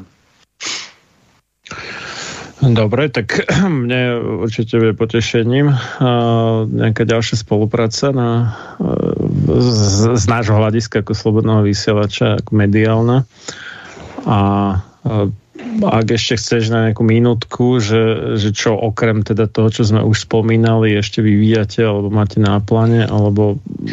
To, čo som hovoril, možno, že niektorí, niektorí mm-hmm. poslucháči uh, registrujú tú našu snahu vlastne v leukemických diagnózach, tak uh, tam sme plní očakávania, pretože v podstate v horizonte 30 dní by sme mali mať tú odpoveď a všetci veríme, že bude pozitívna, že v podstate mm-hmm. vyliečíme modelové zviera z nadrového ochorenia spôsobom, že to zviera bude úplne v pohode. Dobre. Z tak... vedľajších účinkov a tak. Čiže to je pre nás ďalší veľký milník a ruka mm-hmm. v ruke s týmto covidovým riešením, ktoré sme troška prioritizovali pretože však COVID, tak uh, ďalšiu vec, ktorú som chcel ešte povedať malinko, že to, čo je strašne zaujímavé a na čo sme tiež patrične hrdí, že sa nám podarilo vytvoriť taký ten, ono to, ja používam tie anglikanizmy, ja sa za to ospravedlňujem, ale neviem tak narýchlo už, vieš, ten komunikačný jazyk je angličtina, tak sorry. Uh-huh. Uh, taký pipeline, to znamená takú tú, tú vývojovú líniu. No, no. Vývojovú linku, to znamená, uh-huh. že veľmi, veľmi efektívne a veľmi rýchlo sa u nás na firme dokážeme dopracovať vlastne k prototypálnym riešením, k riešeniam pre diagnózy, ktoré či sami alebo s partnermi vyhodnocujeme ako, ako atraktívne a v podstate vieme veľmi rýchlo sa na to pozrieť v tých možnostiach, čo máme my ako spoločnosť. Fungujeme, nefungujeme, je dobre toto vyvíja, štruktúrne varianty a tak ďalej. A potom práve do toho vstupuje ten externý, tá externá validácia a tam jednoducho my môžeme to urychlovať len do tej miery, že sme na všetko pripravení. Potom už jednoducho úradníček e, niekde sedí a e, analizuje, číta a v podstate má svoj čas za ktorý nám komunikuje svoje nálezy. Dobre, tak ďakujem veľmi pekne za účasť v tejto relácii, Filip. A... Ja ďakujem, všetkých pozdravujem, dobrú noc. Keď budete mať zase niečo nové na zverejnenie, tak sa určite ozví. Áno, a... ďakujem. A dobrú noc aj teda poslucháčom a so mnou sa môžete počuť o týždeň necelý deň v nedelu 17.4. o 12.00 a 20.30, takže do počutia o vyšší týždeň. Táto relácia vznikla za podpory dobrovoľných príspevkov našich poslucháčov. I ty sa k ním môžeš pridať. Viac informácií nájdeš na www.slobodnyvysielac.sk Ďakujeme.